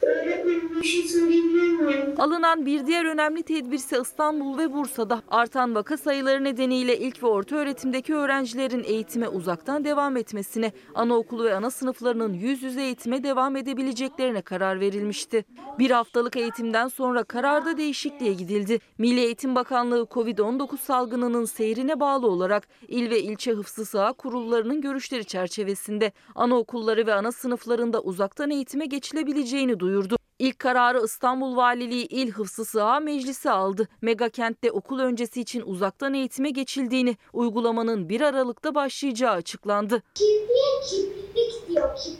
İstanbul'un ardından anaokullarında uzaktan eğitime geçildiğini duyuran bir diğer il Bursa. 1 Aralık'ta başlayacak uygulamayla eğitim 4 Ocak 2021'e kadar uzaktan sürdürülecek. Efendim Türkiye koronavirüsle ilgili olarak bir kırmızı alarm seviyesinde. Evrensel Gazetesi'nin manşetinden sizlere e, okuduk. Her 8 dakikada bir kişi Türkiye'de koronavirüs nedeniyle hayatını kaybediyor. Böyle bir gerçeklik içindeyiz ve şu anda e, bu mücadelenin en ön safında olan sağlıkçılarımız ve yine o sağlıkçılarımızdan yoğun bakımda çalışanlar var ve yoğun bakımdaki durum aslında Türkiye'deki durumun ne olduğunu bizlere en net olarak söylemekte, göstermekte. Türk Yoğun Bakım Derneği Başkanı Profesör Doktor İsmail Cinel şu anda Çalar Saat hafta sonunda konuğumuz. Hocam günaydın beni duyabiliyor musunuz? Günaydın çok iyi duyuyorum. Hocam e, sizden ricam şimdi Bursa'dan duyuyoruz bu haberi. Ondan sonra Ordu'dan haber gelmekte, Ankara'dan haber gelmekte. Hastanelerin koridorları, hastanelerin yemekhaneleri, hastanelerin otoparkları. Buralarda yoğun bakım hazırlıkları yapıldığı paylaşılıyor. Böyle bilgiler gelmekte. Ve yine İstanbul'da yani sizin çalıştığınız yerde yoğun bakımlarda durum nedir? Bizimle bir paylaşır mısınız? Buradan başlayalım. Ee, yoğun bakımların doluluk oranlarını rakamsal olarak e, belirtildiği üzere yüzde 75'lerde bir doluluk oranı söz konusu.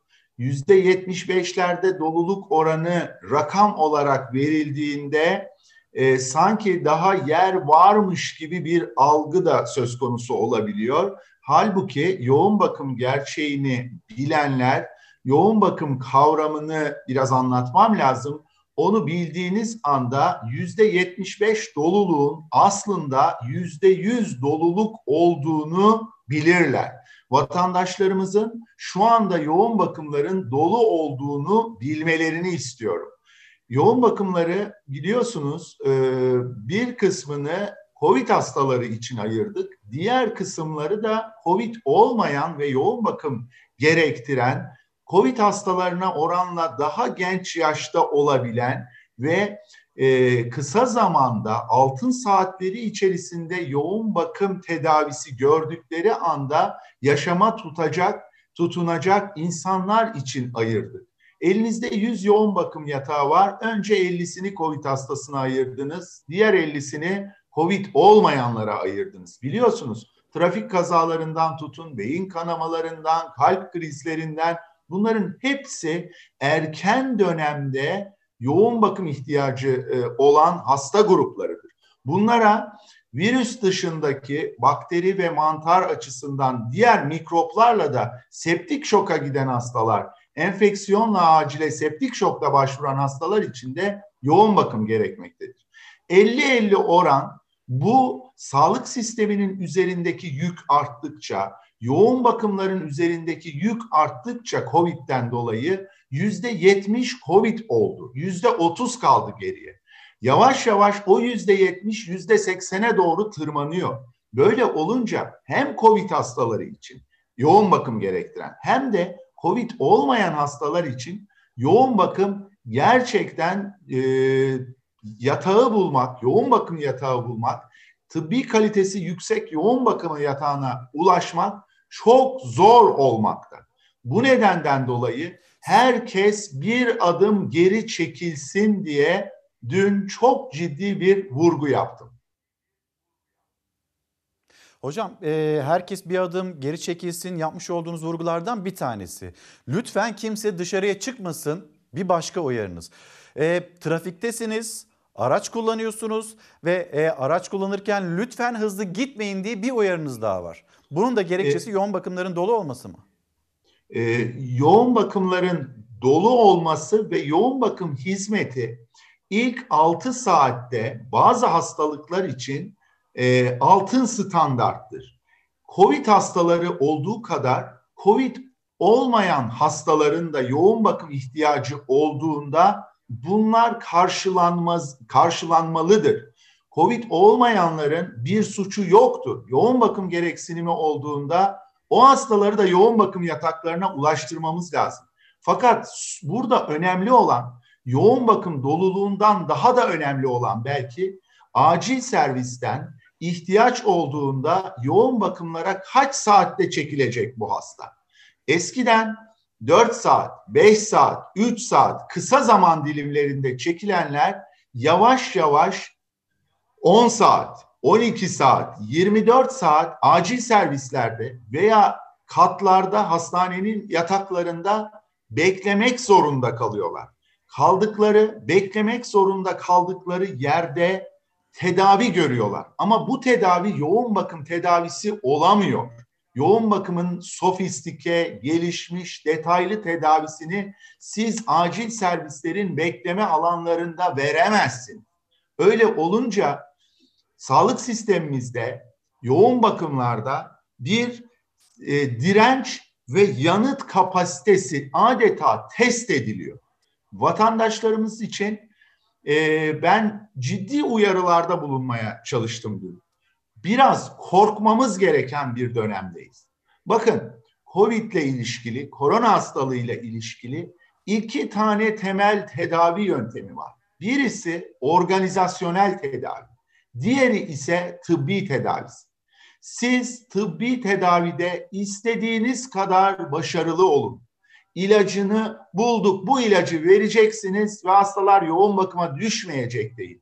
Ki şu anda bu çok açık ve net olarak e, büyük seri yayınlarda ortaya konmuş durumda değil. Henüz bir antiviral ajanımız yok. Böyle bir durumda organizasyonel tedaviden yararlanmak zorundayız. Organizasyonel tedaviyle kastettiğim kısıtlılıklar, ekonominin çarklarının yavaşlaması kolay bir denge değildir bu gerçekten. Biz sosyal varlıklarız. Sosyal iletişimimizi azaltmamız gereken bir dönemdeyiz.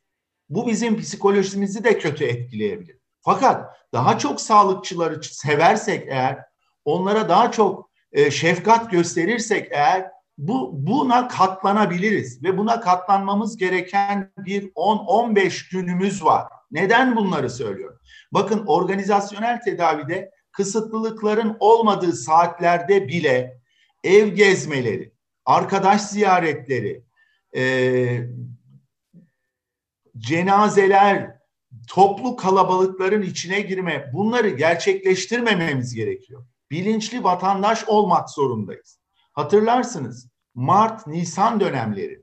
Biz Mart sonunda organizasyonel tedavi kapsamında kısıtlılıkları başlatmıştık. Hafta sonları sokağa çıkma yasakları blok halinde var. Ve biz onun faydasını ancak 15 gün sonra, 20 gün sonra görebildik yoğun bakımlar. Şu anda izlenmesi o gereken... Hocam şimdi tavsiyeniz, şu anda tavsiyeniz Evet. nedir? Yani bir takım böyle dar kısıtlamalardan söz ediyoruz ama bizim önümüzde daha ciddi tedbirlere ihtiyaç var diyorsunuz. Yani yoğun Daha bakımda ciddi %75'e tedbirlerin- varan bir doluluk oranı. Evet. daha ciddi tedbirlerin gelmek üzere olduğunu düşünüyorum. Buna yürekten inanıyorum. Bunu yürekten istiyorum. Ama sadece daha ciddi tedbirle de olmaz. 24 saat hafta sonları sokağa çıkma yasağı geldi diyelim. Geldiği anda siz eğer oturduğunuz apartmanın ikinci katından beşinci katındaki komşu ziyaretine gidiyorsanız 25 metrekarelik salonda 8 kişi akşam yemeği yiyorsanız bu çok tehlikeli bir durum. Neden tehlikeli bir durum? Çünkü bazılarımız asemptomatik olarak ayakta geçiriyor bu hastalığı. Ve asemptomatik geçirenler bulaştırıcılar. Bu çok ciddi bir durum. İnanılmaz yayıldığı için kimin asemptomatik geçirdiğini, kimin hafif geçirdiğini bunu anlayamıyoruz. Hasta olan kendisinin hasta olduğunun farkında değil. Böyle olunca doğru bu hastalık asemptomatik geçiyor, hafif, orta geçiyor ama şiddetli geçebiliyor. Şiddetli geçtiği zaman hastalığı sepsis olarak algılamamız lazım. Ve hastalar yoğun bakım ihtiyacı du- duyuyorlar. Yoğun bakım nasıl yani normal e, kısıtlılıklar dışında bizim vatandaş bilinciyle çok ciddi anlamda kendimize sosyal izolasyon uygulamamız gereken bir dönemdeyiz. Ben size biraz yoğun bakım gerçeğinden söz etmek istiyorum. Bakın yoğun bakımlarda ideolojiler, arzular, hırslar yoktur. Acaba dolar çıktı mı, düştü mü yoktur. Bizim arsaya iskan çıkar mı yoktur. Kira geliriniz varsa yattı mı yatmadı mı yoktur.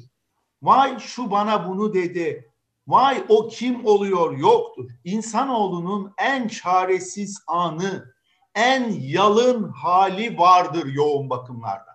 Ve yoğun bakım asla ve asla ilkesel olarak da bir sadece mekan 100 metrekareden oluşan, içinde yatak olan, yatağın yanında solunum cihazı olan bir yer değildir.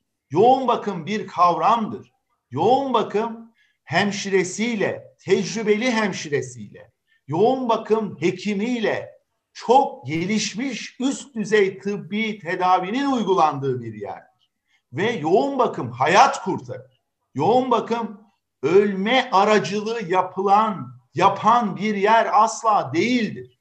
O zaman bizim artık yoğun bakım kapasitelerini test etmeye, onların direnç, yanıt, cevaplı o yanıtını görmeye hakkımız yoktur vatandaşlık bilinciyle.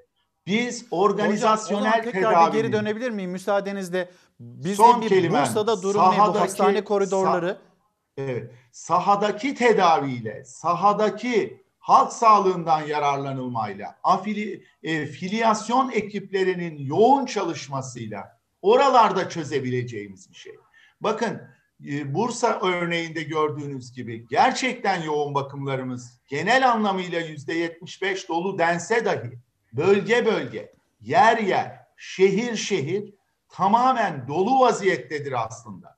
Boş olan yerlere bizim o hastaları oradan bilmem kaç kilometre uzağa ulaştırma şansımız yoktur. Yöresel olarak artık her yer doludur. Böyle olunca Bursa örneğinde de olduğu gibi mecburen dolan yoğun bakımı hasta bir yerde beklemek zorundadır. Bu bekleme zamanının artması ölümcül olabilir. O yüzden koridorlarda hasta beklerken mecbursunuz siz Hipokrat yemini yapmış etmişsiniz. Ne yapacaksınız? Elinizden gelen hizmeti sunacaksınız. Fakat elinizden gelen hizmeti sunmaya rağmen koridorda gördüğünüz hastaya müdahale etmenize rağmen ertesi gün işe geldiğinizde durum o vaziyette. Yanınızda dört kişi nöbetçisiniz diyelim. Dört kişinin bir tanesi, iki tanesi yok, gelemiyor işe. Sağlıkçılar hastalandı. Büyük yük altındılar. Neden sağlıkçılar hastalanıyor? Çünkü gelecek hemşirenin eşi iş yerinde hasta oluyor. Hemşire hasta olmasa dahi karantinaya giriyor. Çocuğu hasta oluyor. Mecburen o da karantinaya giriyor. Hekimin eşi hasta oluyor. Hekimin kendisinin hasta olmasını, hemşirenin kendisinin hasta olmasını, yoğun bakımlarda koruyucu ekipman eksiğimiz yok. Koruyabiliyoruz ama bu yetmiyor. Sahada çözülebilecek bir problem bu sonuçta. Organizasyonel tedaviyle, vatandaş bilinciyle çözülebilecek bir problem bu. Buradan yardım almamız lazım. Tıbbi tedaviyi, tıbbi kaliteli tedaviyi iyi uygulayabilmemiz için organizasyonel tedavinin desteğiyle ağır hasta sayımızın her, e, yukarıya doğru gidiyoruz. Bir yerden dönmesi lazım. Nisan başındaki kısıtlılıklar Hocam, çok özür 19 dilerim. Nisan'da Ee, bize zirveyi birlikte- göstermişti. Hocam çok özür dilerim. Birlikte sizinle birlikte bir şimdi bu tabloyu da anlattınız. Ee, acaba hani açıklanan tablo bu tabloya dair endişeler var ya da güven var ya da güvenilmeme ile ilgili bir takım durumlar da yaşanıyor. Bir hemen haberimiz var. Paylaşalım. Size geri dönmek istiyorum. Önce bir izleyelim haberimizi. Vaka sayıları ile ilgili yanılmış olmak isterdik gerçekten ama maalesef haklı çıktık. Veriler şeffaf açıklansa, salgın kontrol altında denilmese, hastalıkla mücadele daha ciddi ve bilimsel kriterlere göre yapılsa, e, hastalık bu kadar hızlı yayılmayacak, bulaşı zinciri kırılacak, toplum pandemiyi daha çok ciddiye alacaktı. Vaka sayısının hızla arttığını, gerçek sayıların açıklanması gerektiğini defalarca söyledi. Bu yüzden tepkilerin de odağı oldu Türk Tabipleri Birliği eski başkanı Profesör Doktor Sinan Adıyaman. Gelinen son nokta onu haklı çıkardı. Sağlık Bakanlığı vaka sayılarını açıklamaya başladı ve her gün 30 bine yakın yeni koronavirüs teşhisi konulduğu ortaya çıktı.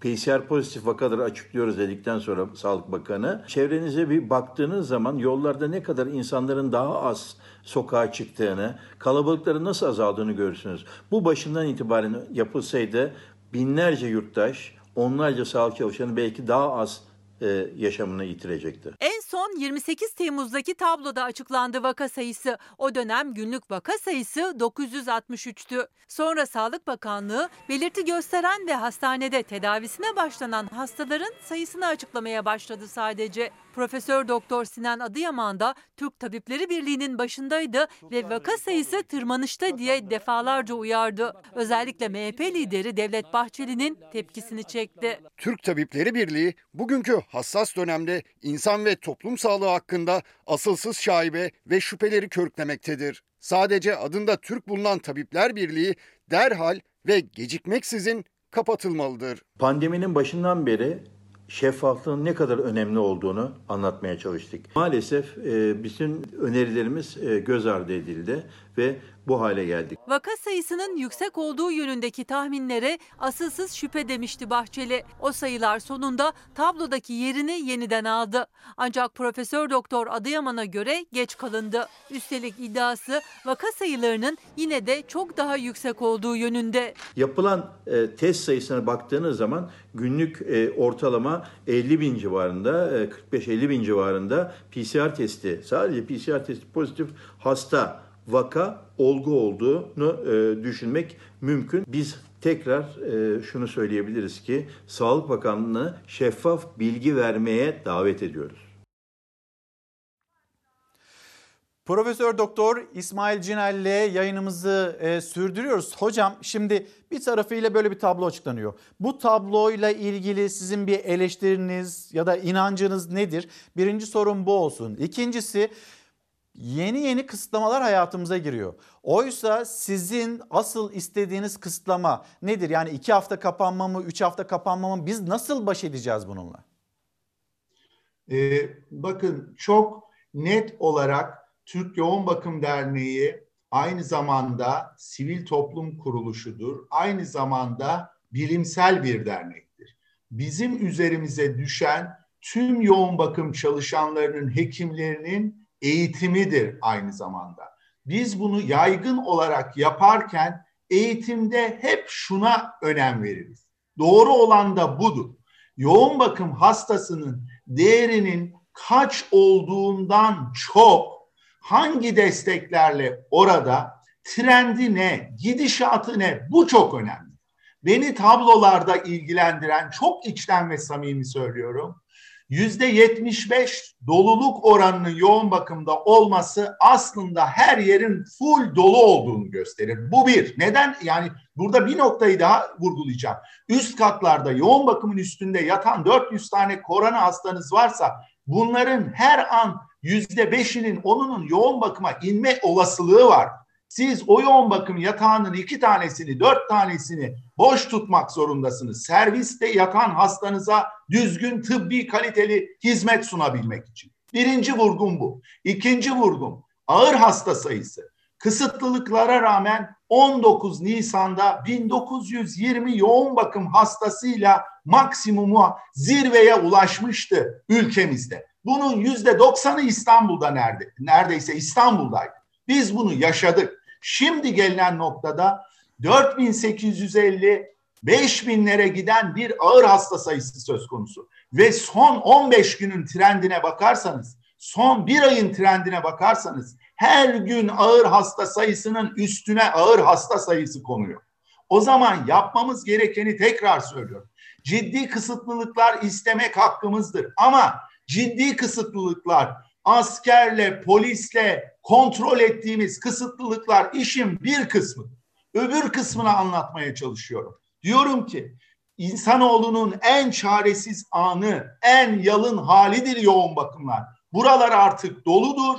Kişisel, gönüllü, seferberlik halinde bilinçli vatandaş olmanın gereği olarak lütfen sosyal izolasyonunuzu gerçekleştirin.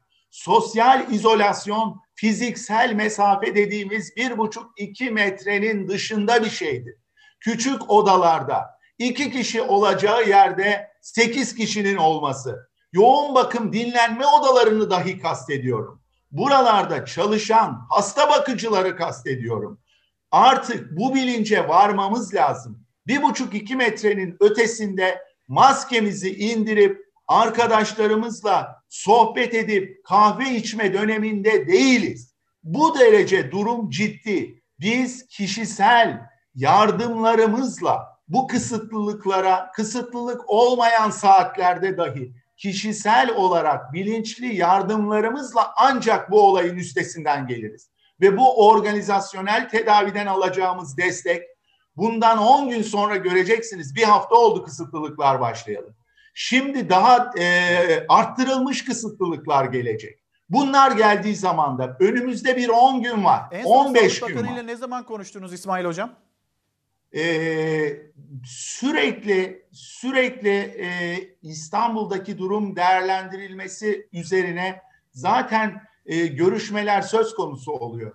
Burada e, tekrar vurguluyorum. Bu önümüzdeki 10 günü iyi geçirebilirsek, 10 gün 15 gün içinde ağır hasta sayısının aşağıya doğru zirveden kıvrıldığını görürsek ve bir şey daha çok önemli.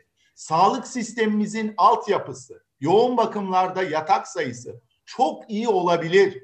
Biz bunları yüzde yirmi oranında arttırmış olabiliriz. Şehir hastanelerinin devreye girmesi çok iyi olabilir. Bunlar hiçbir zaman pandemi dönemlerinde yeterli olamaz eğer organizasyonel tedavi bunlara destek vermezse. Şu anda stabilleşsek üst yerde stabilleşeceğiz. Bu kadar üst yerde stabilleşmeye, bu strese hastanelerimiz, sağlık çalışanlarının yüreği yetmez dayanmaya.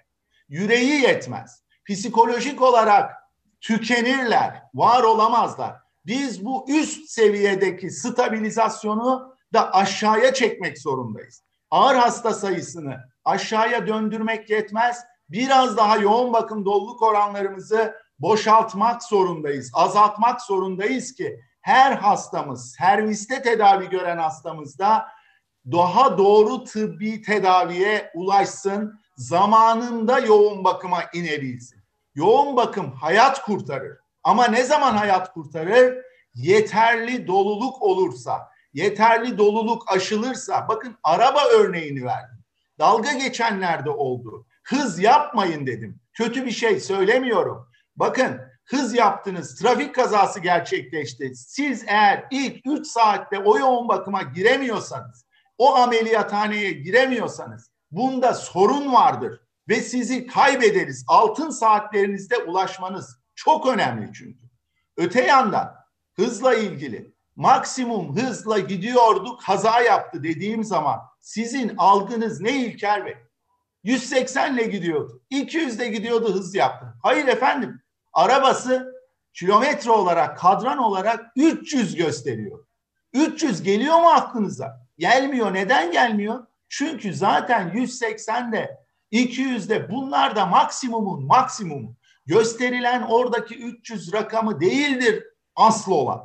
Burada da yoğun bakım yüzde 75 dolu demek aslında yüzde 100 doluluğumuz var. Kırmızı alarm dönemindeyiz demek.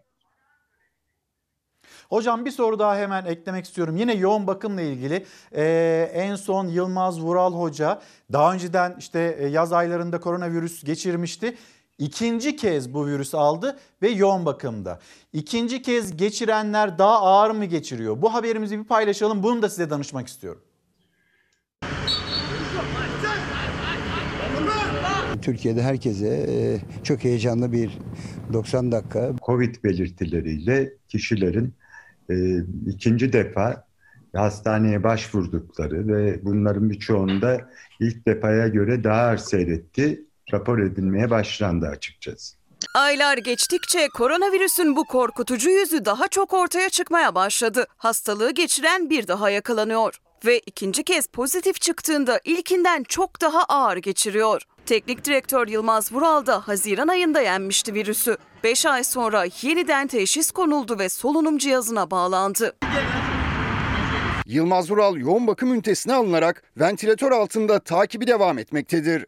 Hastanın durumu ciddiyetini korumakta. Kesinlikle diyemiyoruz. Hastalık işte e, geçirenler kesinlikle korunuyor diye.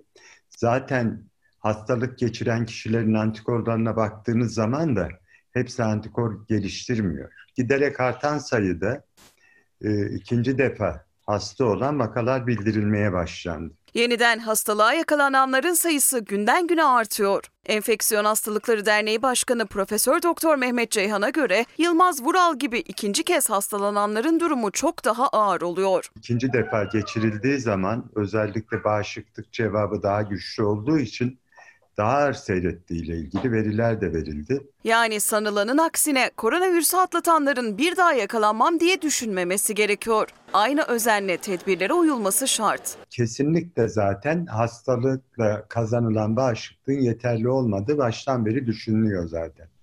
O yüzden hastalık geçiren insanların ben kesinlikle korunuyorum diye düşünmesi yanlış.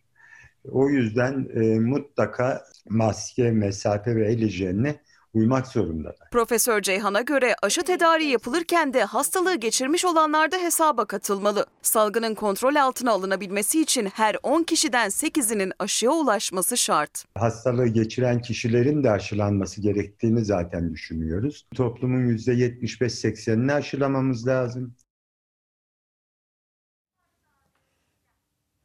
Hocam şimdi e, ben geçirdim bu hastalığı ve ondan sonra bir daha bana bu virüs gelmez diye düşünenler varsa onlarla ilgili de bir cümle kurmak gerekiyor galiba. Ne dersiniz?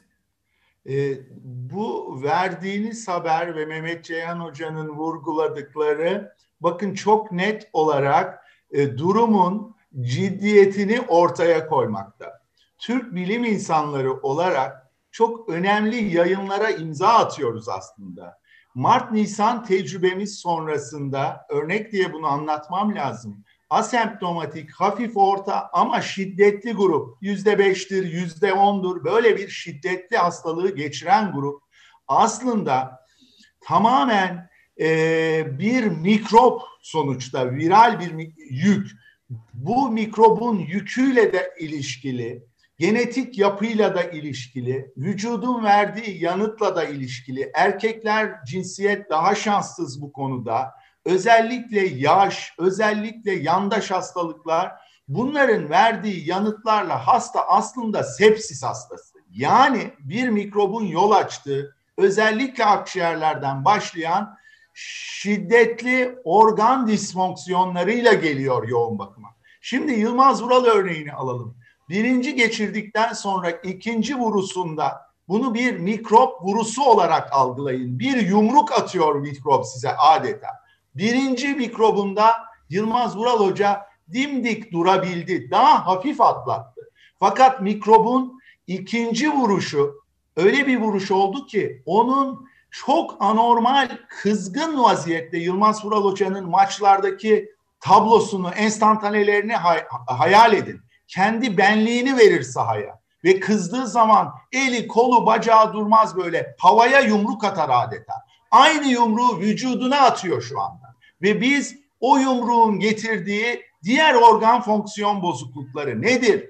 Pıhtılaşma eğilimi, mikrovasküler damarlardaki disfonksiyon ve pıhtılaşma, bütün organlar, uzak organlar tehdit altında. Biz yoğun bakımda ne yapıyoruz? Bütün organlarını başta akciğer olmak üzere alçıya alıyoruz Yılmaz Hoca'nın. Yılmaz Hoca kendine yumruk atıyor. Biz o yumruktan korumaya çalışıyoruz Yılmaz Hoca'yı. Kendi attığı yumruktan, kendi attığı tekmeden korumaya çalışıyoruz Yılmaz Hoca'yı. Sepsis vakası gelişiyor. Bütün bağışıklık sistemimiz bu mikrobun yüküyle birlikte tarumar oluyor, harap oluyor harap olan bağışıklık sisteminde kendi kardeş gibi bağırsaklarımızda yaşadığımız mikroplarımız var. O mikroplar göreceli olarak avirülen olan, hastalık yapmayan mikroplar bir bakmışsınız ahkam kesmeye başlıyorlar. Buranın patronu artık biziz diyorlar. Ele geçiriyor o mikroplar vücudumuzu adeta. Bu kadar ciddi bir hastalıkla karşı karşıyayız. Doğru siz hafif geçirebilirsiniz bu hastalığı. Hafif geçirmek demek sizin çocuğunuzun hafif geçireceği, sizin çalışma arkadaşınızın hafif geçireceği, annenizin babanızın hafif geçireceği anlamına gelmez. Böyle bir durumda organizasyonel olarak kısıtlılıklar bir yanda, psikolojik olarak kısıtlılıklar, kendimizin sosyal izolasyonu bu tamamen vatandaşlık bilinciyle olacak bir şey.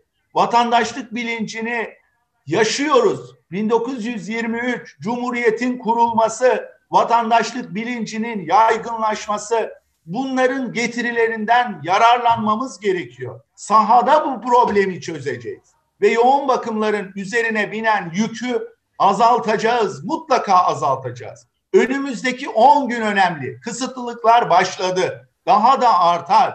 Başlayan şeye destek vermemiz lazım. Gönüllü seferberlik lazım. Daha çok sağlık personeline şefkat göstermemiz, saygı göstermemiz. Arabayla gidiyorlarsa yolu açmamız, kenara çekilmemiz lazım.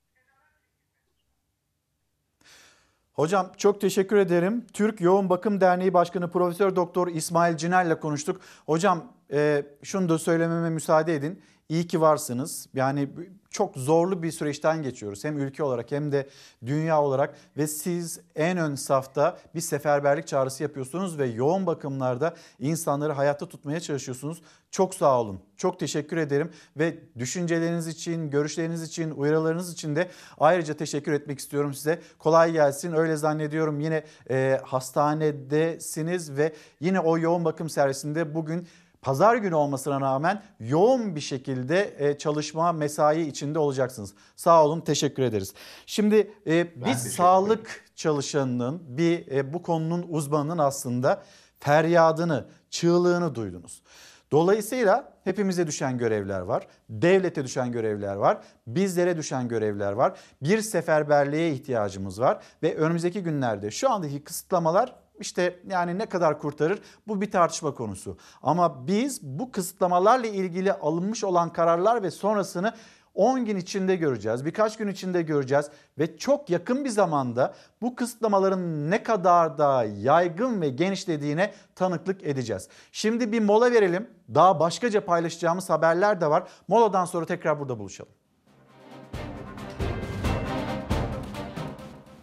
Efendim bir kez daha günaydın. Çalar Saat hafta sonu devam ediyor. Ekonomiyle devam edeceğiz Çalar Saat hafta sonunda. Sizlerden günaydın diyenler var. Aramıza gündem takibine katılanlar var.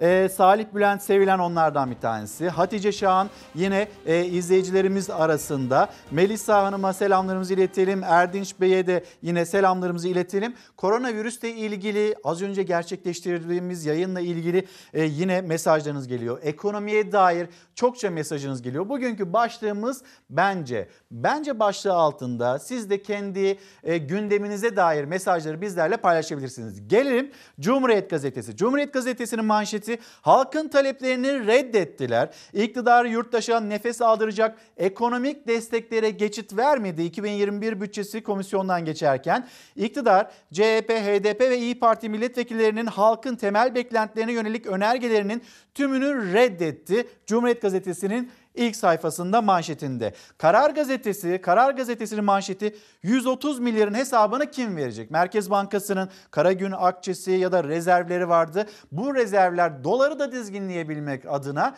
e, yavaş yavaş peyderpey eritildi. E şimdi bu kadar rezerv eridi 130 milyar dolarlık bir rezerv. Bunun hesabını kim verecek denilmekte. Son iki yılda uyarılara rağmen ısrarla uygulanmaya devam edilen yanlış kur politikasının 83 milyonu faturası 130 milyar doları buldu.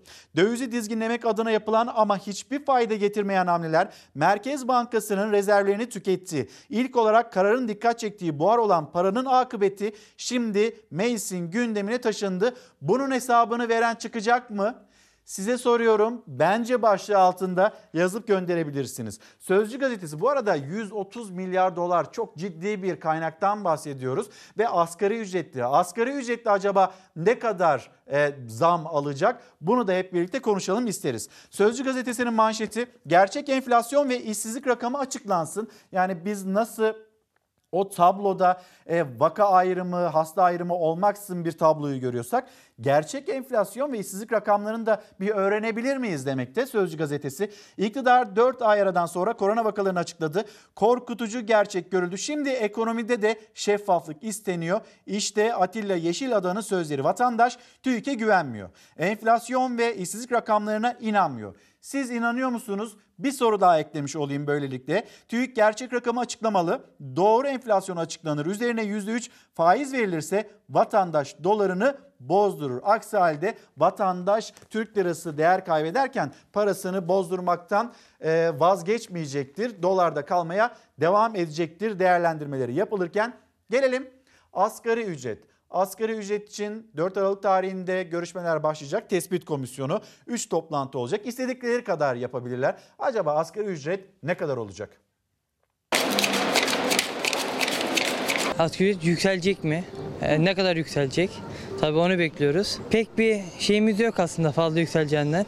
150-200 lira bilemedin 250 lira yükselir. Yani umudumuz yok. Yüksek bir zam umudu olmasa da asgari ücretlinin gündemi belli. Yeni yılın asgari ücreti 4 Aralık'ta görüşülmeye başlanacak. Masaya oturacak taraflardan Türk İş çalışanın yaşam maliyetini 3074 lira olarak açıkladı. Bu da mevcut asgari ücretten 750 lira fazla. Çok komik rakamlar. 3000 lira gibi rakamlarla falan geçinebilme imkanı yok yani. Aralık ayı çok çok önemli çünkü asgari ücretlinin yaşam kalitesi belirlenecek. Şöyle ki ne yiyip içeceği, faturasını kirasını ödeyip ödeyemeyeceği yani kısacası asgari ücretli bir ailenin geçinip geçinemeyeceği müzakere edilecek. Az 3000 de az şu an. 3,5'tan aşağı olmaması lazım.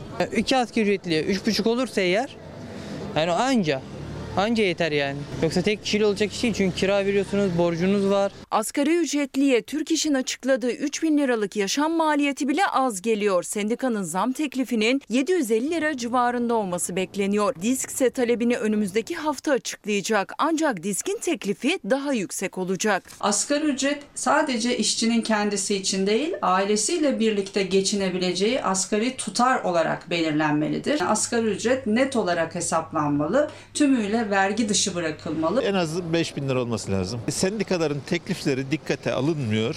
E, Hiçbir zaman da dikkate alınmadı. İşverenler ne kadar e, uygun görüyorlarsa hükümet de onu onaylıyor. İşçi sendikalarının mı işverenin mi dediği olacak. Uzlaşma sağlanacak mı? 4 Aralık'ta hükümetin asgari ücret mesaisi başlıyor. Ben bir işveren olarak şöyle söyleyeyim. Topu bize atmak değil de e, gerçekten devletin bir çözüm bulması gerekiyor. İstanbul'da Bodrum ev hariç birinci kat en düşük 1200-1300 lira kirası var. Faturaları, mutfak masrafı falan bunların hiçbirini karşılama imkanı yok yani. Köle ücreti gibi bir şey diyelim yani.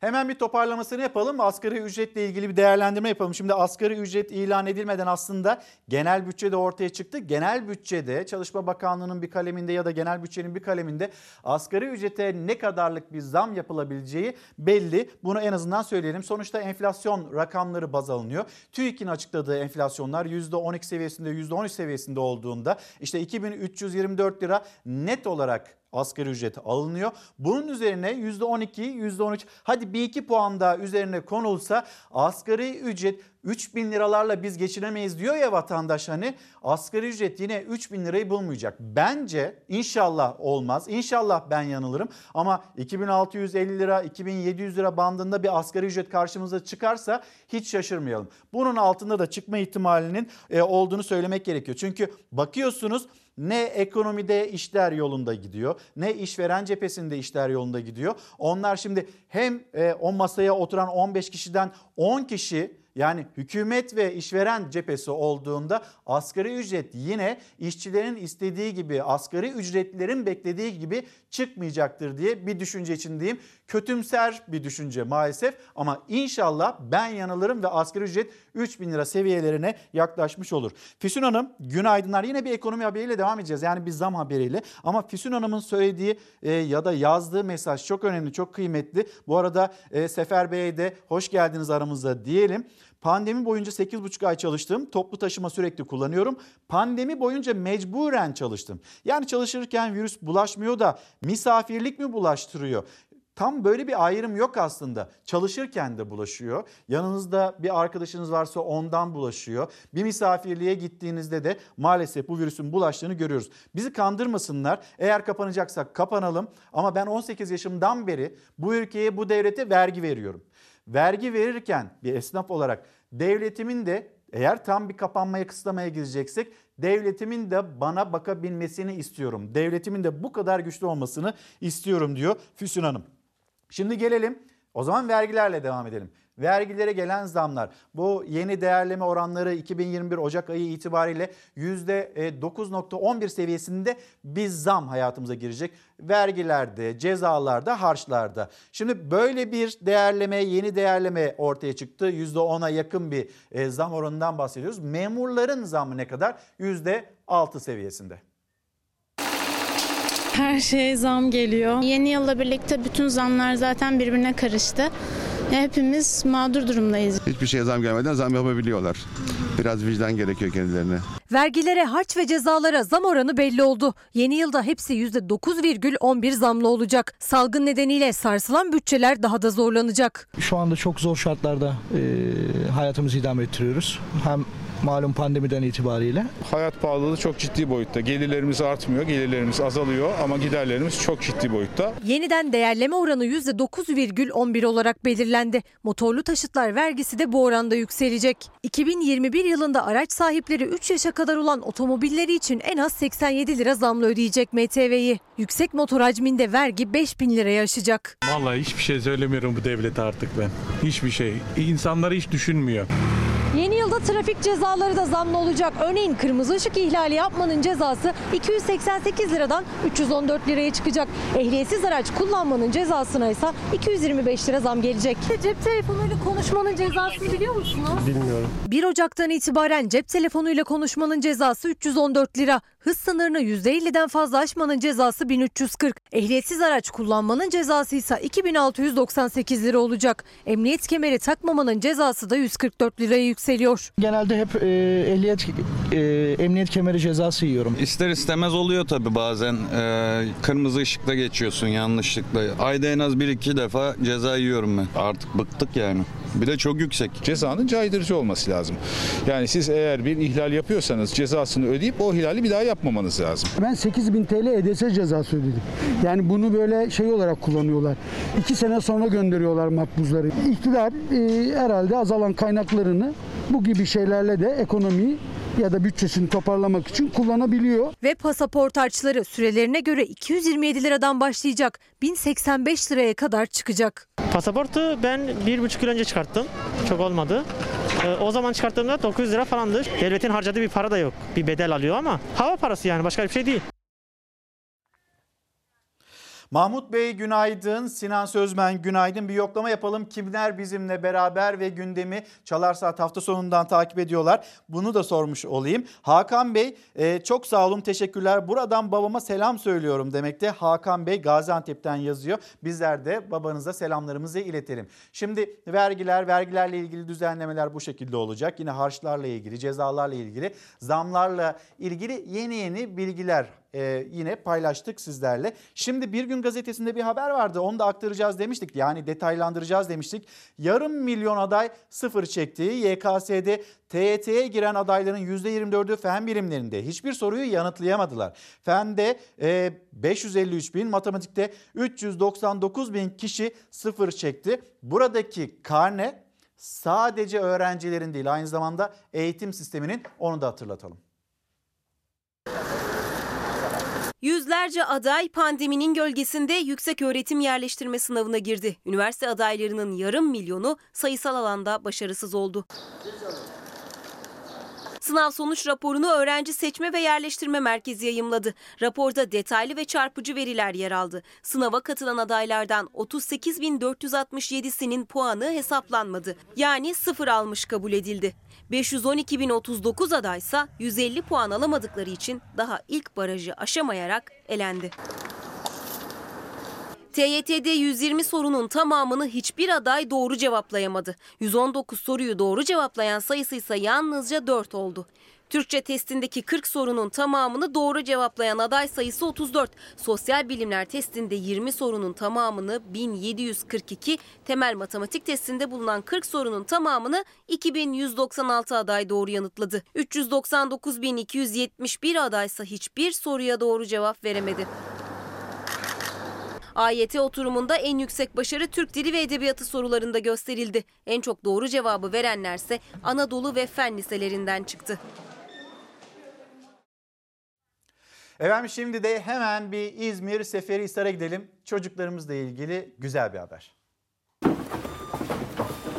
Gönüllüler yetiştiriyor, hastalığı yenenler paketliyor. Lösevin mandalinaları lösemili çocuklara umut oluyor. Halkımızla tarhanalarımızı, makarnalarımızı, mantılarımızı, kaşar peynirini, sarımsağı e, ulaştırmıştık. Şimdi ise e, Seferihisar'da Satsuma mandalinasını, Lösev Satsumasını da altında yine tüm bağışçılarımıza, destekçilerimize ve halkımıza ulaştırıyoruz. Daha önce de tarhana mantı gibi ürünlerle satışa çıkan Lösev marketinde artık doğal tarım ilaçsız organik Satsuma mandalinası var. İzmir Seferihisar'da yetiştirilen bahçede üretilen mandalinalar lösemi ve kanser hastası çocuklar için satılıyor. İstiyoruz ki bu soğuk kış günlerinde herkes özlediğimiz doğal mandalinaya Lösev sayesinde ulaşabilsin. İbrahim Karacan, günaydınlar, selamlarımızı iletelim. Bizler de gençler iş beğenmiyor değil, okuyan bir nesil istiyorlar ama onları atayamıyorlar. İşe giderken tecrübe istiyorlar ama okuyan olsun diyorlar. Çalışmadan tecrübe nasıl edinecek acaba gençler bu soruyu soruyor devleti yönetenlere, yetkililere. Şimdi de hemen bir Artvin'e gidelim. Artvin'de dereler kuruldu bu HES'ler nedeniyle ve Artvinler artık yeni bir HES projesi istemiyorlar. Ama ortaya çıkan tablo onların istekleri yönünde değil. Enerji için Yüzüveli halkı olarak yeterince katkıda bulundu. Kalan yerlerin nefes alanları olarak bize bırakın. Derelerimizi komple alıyorlar, mağdur olacağız. Yemyeşil doğa, o doğaya hayat veren dereler yine HES tehdidi altında. Artvin Yusufeli zaten yıllardır hidroelektrik santrallere karşı mücadele veriyor. Şimdi de köylülerin iddiasına göre hukuksuzca başlayan projelere Artvin İl Genel Meclisi'nden onay çıktı. Köylüler ise dava süreçleri sürerken gelen bu izne tepki gösterdi. Eylemdeydiler. Davanın ne zaman sonuçlanacağı belli olmadığından bu süre zarfında davaya doğaya geri dönüşü olmayan tahribatlar bırakacaktır. İçme sularını tamamen kurutacaklar. Dört tane mahalle içmesiz kalacak. Artvin Yusufeli'deki Demirdöven, Yaylalar ve Kılıçkaya köylerine HES yapılması planlanıyor. Projeler 3 kez engellendi ama şirket 6 yıldır bölgeye santralden vazgeçmiyor. Hatta köylülerin iddiasına göre izin alınmadan çalışmalar başladı bile. Dava aşaması devam ederken Artvin İl Genel Meclisi'nden karar çıktı. AK Parti ve MHP'li üyelerin oylarıyla HES inşaatına izin verildi. Yüzüveri halkının elinde kalan birkaç küçük deresi de elinden almak isteniyor. Ey gidi eski günler. Bak oğlum bak. Burası dere yatağıydı. 18 metre dere yatağı vardı. Kalan bir buçuk metreye de göz koydular. Pesmiş. Neyesi be? Tarım arazilerini sulamak için zorluk çektiğimiz bir ortamda biz köy muhtarları olarak yapılacak HES'lere kesinlikle karşıyız. Muhtarlar, köylüler HES'e bir kez daha hayır demek için bir aradaydı. Kalan dereleri de kurumasını istiyorlar. Lütfen yakarışlarımıza kulak verin. Fedakar, cefakar Yusufeli halkına yeni acılar yaşatmayın. Şimdi aşı fiyatlarına da hep birlikte bakalım istiyorum. Belki hani sizin de deneyiminiz varsa 250 liranın üzerinde bir fiyat ödediyseniz onu da bizimle paylaşırsınız, yazıp gönderirseniz. Hürriyet gazetesi onlar da bir inceleme araştırma yapmışlar. Diyor ki Hürriyet gazetesi PCR testi için 6 ünlü hastaneye aradık. Hepsi de test için 250 lira istedi. Ancak devamı var. Testle birlikte muayene de önerdiler. Koronavirüs testine muayeneyi de dahil edip paket halinde satıyorlar. Bu durumda PCR testi yaptırmanın maliyeti 250 liradan başlayıp 1050 liraya kadar çıkıyor. Sayın Sağlık Bakanı'na duyurulur. Gelelim Türkiye Gazetesi. Türkiye Gazetesi gündemine ve manşetine ilk sayfasına e, iki gün tam yasağı koydu. Yani bir takım kısıtlamalar var ve şu anda Türkiye'de bir kırmızı alarm söz konusu. Dolayısıyla iki gün tam yasak hafta sonundan söz etmekte. yeni tedbir kararlar için son 4 gün virüs hız kesmediği yeni sınırlamalar yolda. Hafta sonu 2 tam gün ve şehirler arası seyahat yasağı gelmesi bekleniyor. Şu anda bu değerlendirmeler arasında zaten uzmanların çağrıları da o yönde. Şehirler arasındaki dolaşımın durması gerekiyor. Kalabalık neresi varsa buradaki kalabalıklaşmanın da önüne geçilmesi gerekliliği dillendiriliyor. Bakanlar Kurulu, Bakanlar Kurulu'ndan sonra Cumhurbaşkanı Erdoğan'ın cümleleri ve yeni kısıtlamalarını biz e, Türkiye'nin orada öğrenmiş olacağız ve aşı fiyatları. Bu aşıyı yaparken biz vatandaşımızdan herhangi bir ücret asla almayacağız. Sağlık Bakanı Fahrettin Koca sosyal medya hesabından aşılarla ilgili ilk anlaşmaları yaptıklarını açıkladı. Sağlık çalışanlarından başlayarak kademeli şekilde uygulanacak dedi. Bedelsiz olacağını bir kez daha vurguladı. Ancak muhalefet gelecek aşıların sayısı ile ilgili eleştiride bulunuyor. 55 milyon nüfusu olan İngiltere'de toplam 145 milyon dozluk aşı siparişi verilmiş durumda şu anda. İngiltere nüfusun 3 misli siparişini vermiş ama biz nüfusun biraz üstünde bir aşı siparişi vermek zorundayız. Bir sorun olmazsa yapılan sözleşme ile 50 milyon aşı için imza atıldı. Aralık ayında asgari 10 milyon olmak üzere ama 20 milyon hedefliyoruz. 10 milyondan bahsediyorlar. Türkiye nüfusu 85 milyon. İki aşı olması gerekiyor. 170 milyon aşı lazım. Sağlık Bakanı Çin'den 50 milyon aşı siparişi verildiğini açıkladı. İlk etapta Aralık ayında 10 milyon aşı gelecek ama kime yetecek tartışması alevlendi. HDP'nin korona aşısı herkese ücretsiz vurulsun önerisi de AK Parti MHP oylarıyla reddedildi. Kabul edenler, etmeyenler önerge kabul edilmemiştir. Dünyanın gözü farklı ülkelerde yürütülen aşı çalışmalarında ülkelerin aşı takvimi de netleşiyor. Almanya Başbakanı Merkel Aralık ayında aşının vurulmaya başlanacağını söyledi. Avrupa Birliği şu ana kadar 6 firmayla 1 milyar 965 milyon doz aşı için sözleşme imzaladı. Sadece Almanya toplamda 300 milyon doz aşı satın alacağını açıkladı. Bizden çok geride bulunan İspanya 150 milyon aşı sipariş vermiş. Almanya aşı takvimini hazırlamış. Tüm dünyanın sipariş listesine giren aşıdan ne kadar sipariş verdiler? Sadece 1 milyon. Çin'de daha fazları tamamlanmamış. Aşıdansa 10 milyon sipariş ettiler. Koskoca 84 milyonluk ülkeye alabildikleri aşı sayısı da bu. Bu aşıyı yaparken biz vatandaşımızdan herhangi bir ücret asla almayacağız. Muhalefet dünyadan örnekler verdi. Korona aşısında geç kalındı. Yeterlilik, tedarik sağlanamadı diyerek iktidara yükleniyor. Sağlık Bakanı ise Çin'den gelecek aşıların ücretsiz olacağını, diğer ülkelerde üretilenlerin eczanelerde satılacağını söylüyor. HDP'li Garopaylan tüm koronavirüs aşılarının ücretsiz olması için Plan Bütçe Komisyonu'nda önerge verdi. Sağlık Bakanlığı bütçesine eklensin Çin dedi. aşısını yoksullara yapacaklar. Açıkça söyledi. Faizlerin aşısı eczanelerde satılacak. Bunun olmaması için Sağlık Bakanlığı bütçesine 15 milyarlara eklenmesini öneriyoruz. Kabul edenler, etmeyenler önerge kabul edilmemiştir. Bu da demektir ki dünya aşılanıp bu pandemiyi atlatırken insanlar Türkiye'de kaderine razı bir şekilde bekleyecekler. Koronaya karşı toplum bağışıklığının oluşabilmesi için nüfusun en az %70'inin aşılanması gerektiğini söylüyor uzmanlar. Bu hesaba göre Türkiye'de 50 milyon kişinin aşı olması gerekiyor. İlk doz için 100 milyon aşı demek.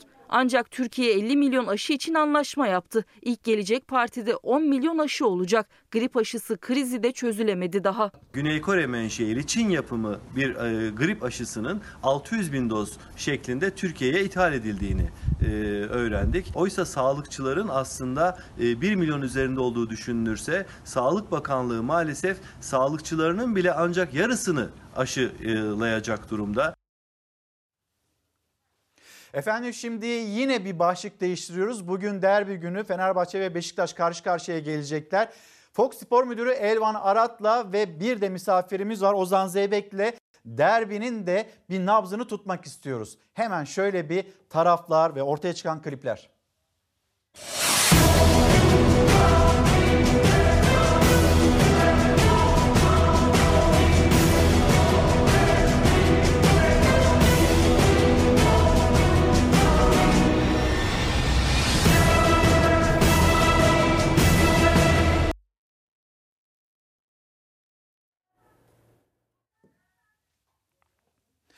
Evet şimdi hemen İstanbul stüdyomuza dönelim. İstanbul stüdyomuzda bizi Fox Spor Müdürü Elvan Arat bekliyor.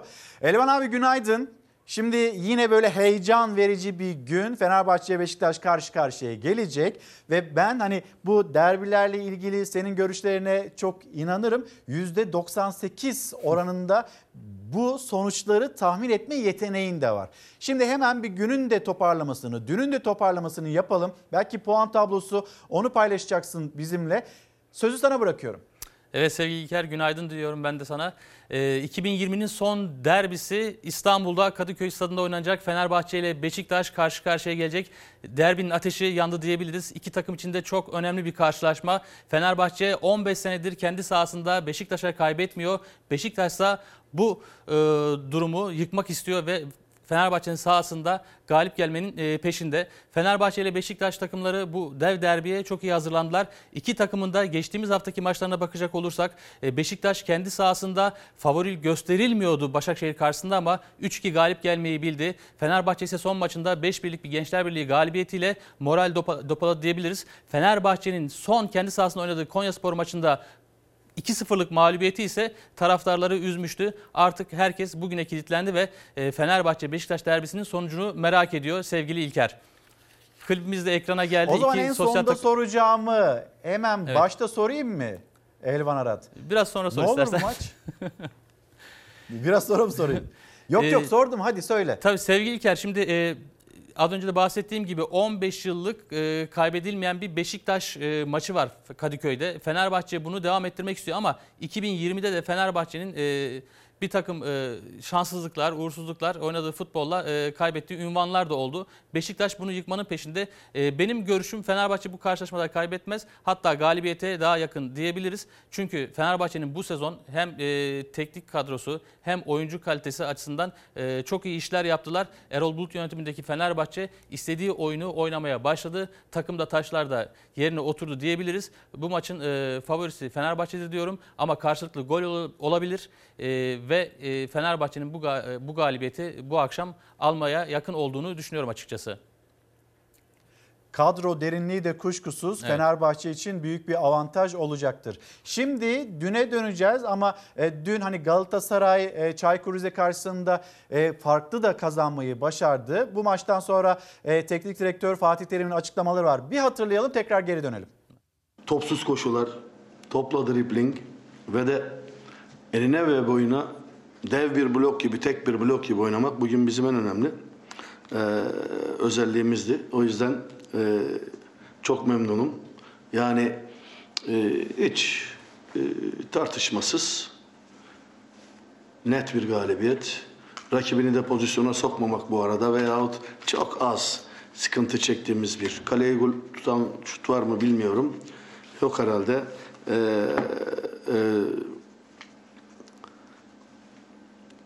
ofansif futbol modelinin her türlü gereğini sahaya koyan bir takım vardı. Bu da beni çok mutlu etti. Bugün belki çok daha farklı yendiğimiz maçlar oldu ama bugün birden 93'ün sonuna kadar ben de zevk aldım. Arkadaşlarım da zevk aldı. İnanıyorum ki seyredenler de zevk aldı. O yüzden bütün oyuncularımı kutluyorum. Elvan Arat'la birlikte yapmış olduğumuz yayına bir de misafir alacağız ve e, o isimde spor yazarı Ozan Zeybek olacak. Kendisine de günaydınlarımızı iletelim. Yayınımıza hoş geldiniz Ozan Bey. Hoş bulduk. Diyor ki Hoş bulduk Elvan Arat herkese. Fenerbahçe galibiyete yakın. Siz ne dersiniz? Benim gözümde de, benim terazimde de Fenerbahçe galibiyete yakın. Geçen hafta e, Gençler Birliği'ne karşı böyle farklı bir skor aldı diye bunu düşünmüyorum. Genel anlamda sezon başından beri oluşturduğu, yeni oluşturduğu kadro yapısı beni bu düşünceye itiyor. E, Beşiktaş beni geçen hafta yanılttı. Başakşehir karşısında ben Başakşehir'in yani kaybetmeyeceğini en azından bir beraberlikle o maçtan çıkacağını düşünüyordum. Sergen Hoca'nın hamleleri böyle her zaman sansasyonel işler yapar. Herkesi şaşırtabilir. Bu maçta da e, çıkaracağı kadroda da böyle ufak tefek farklılıklar bekliyorum Sergen Hoca'nın. E, aa böyle mi yapmış dedirtebilir yani bize ama maçın geneline baktığımızda e, Fenerbahçe benim terazimde daha ağır, kazanmaya daha yakın. Şöyle bir şey söyleyeyim İlker. E, Beşiktaş 8 tane maç oynamış bu yıl Süper Lig'de. Bu Avrupa kupalarında oynadığı maçları saymıyorum. Bu maçlardan 3 tanesini kaybetmiş. ve hepsinde geriye düşmüş. Hadi bir tane maçın biri 1-0 zaten skor da üretememiş ama diğer maçlarda da geriye düştükten sonra 4-1 ve 3-1'lik skorlar var. Beşiktaş oyunu çeviremiyor. Yani oyuncu yapısı veya oyuncu aklı diyeyim, oyun aklı diyeyim bu bu tarz bir geri dönüşüme izin vermiyor demek ki. E, Fenerbahçe'nin erken bulacağı bir gol işi sansasyonel bir skora da götürebilir. Yani farklı bir skora da götürebilir. E, o yüzden Fenerbahçe'yi Sansasyonel tekrar derken? söylerim. Evet yani böyle iki farklı, üç farklı bir skor da olabilir. Ben biz spor yazarları malzemesi bol şeyleri severiz. Yani bu bu maç Fenerbahçe Beşiktaş maçı hafta içi bizim konuşabileceğimiz epey bir malzeme bırakır. Bu bir kırmızı kart olabilir. Fenerbahçe'nin eski oyuncusu e, Joseph de Souza'nın yapacağı sansasyonel bir olay olabilir. Bir, bir gol veya başka bir hareket tarzında bir şey olabilir. E, ben e, iddialı söyleyebileceğim şu var. 0-0 bitecek bir maç değil bu. Mutlaka bir takımın skor bulacağından eminim. Bunda öncelik sıramı da Fenerbahçe olarak veriyorum. Ee, Fenerbahçe'de merak edilen, kadroda merak edilen Gökhan Gönül oynayıp oynamayacağı çok tartışılıyor. Gökhan Gönül büyük ihtimalle oynayacak. Orta saha üçlüsü Fenerbahçe'nin dünya çapında. Dünyanın hangi takımına koyarsanız koyun bu üçlüyü. ister bireysel tek tek Gustavo Sousa, e, Ozan Tufan. isterseniz üçünü bir arada. Üçü bir arada vardır ya kahve. Onun gibi bir ara bir, bir yere verirsek dünyanın her takımda oynayabilir. Ligin en iyi orta sahasına Fenerbahçe sahip. Enteresan olan tarafı da e, ligde sıralamada da Fenerbahçe ikinci sırada. E, fakat Beşiktaş üçüncü, beşinci sırada olmamasına rağmen ligin en iyi ikinci e, kalite anlamında orta sahasına da Beşiktaş Beşiktaş sahip. O yüzden bu maçın orta alan savaşı olarak geçeceğini düşünüyorum.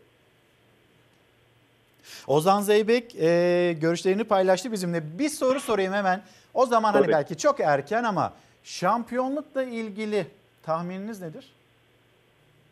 Ben e, sezonun başından bu yana çünkü bu kadroyu, bu yeni yapılanmayı gördükten sonra ve bunu tek tek yani size sayabileceğim 10 tane madde çıkabilir nedenlerle ilgili. Basitçe mesela bu, Fenerbahçe'ye bekleyen bir de seçim süreci var.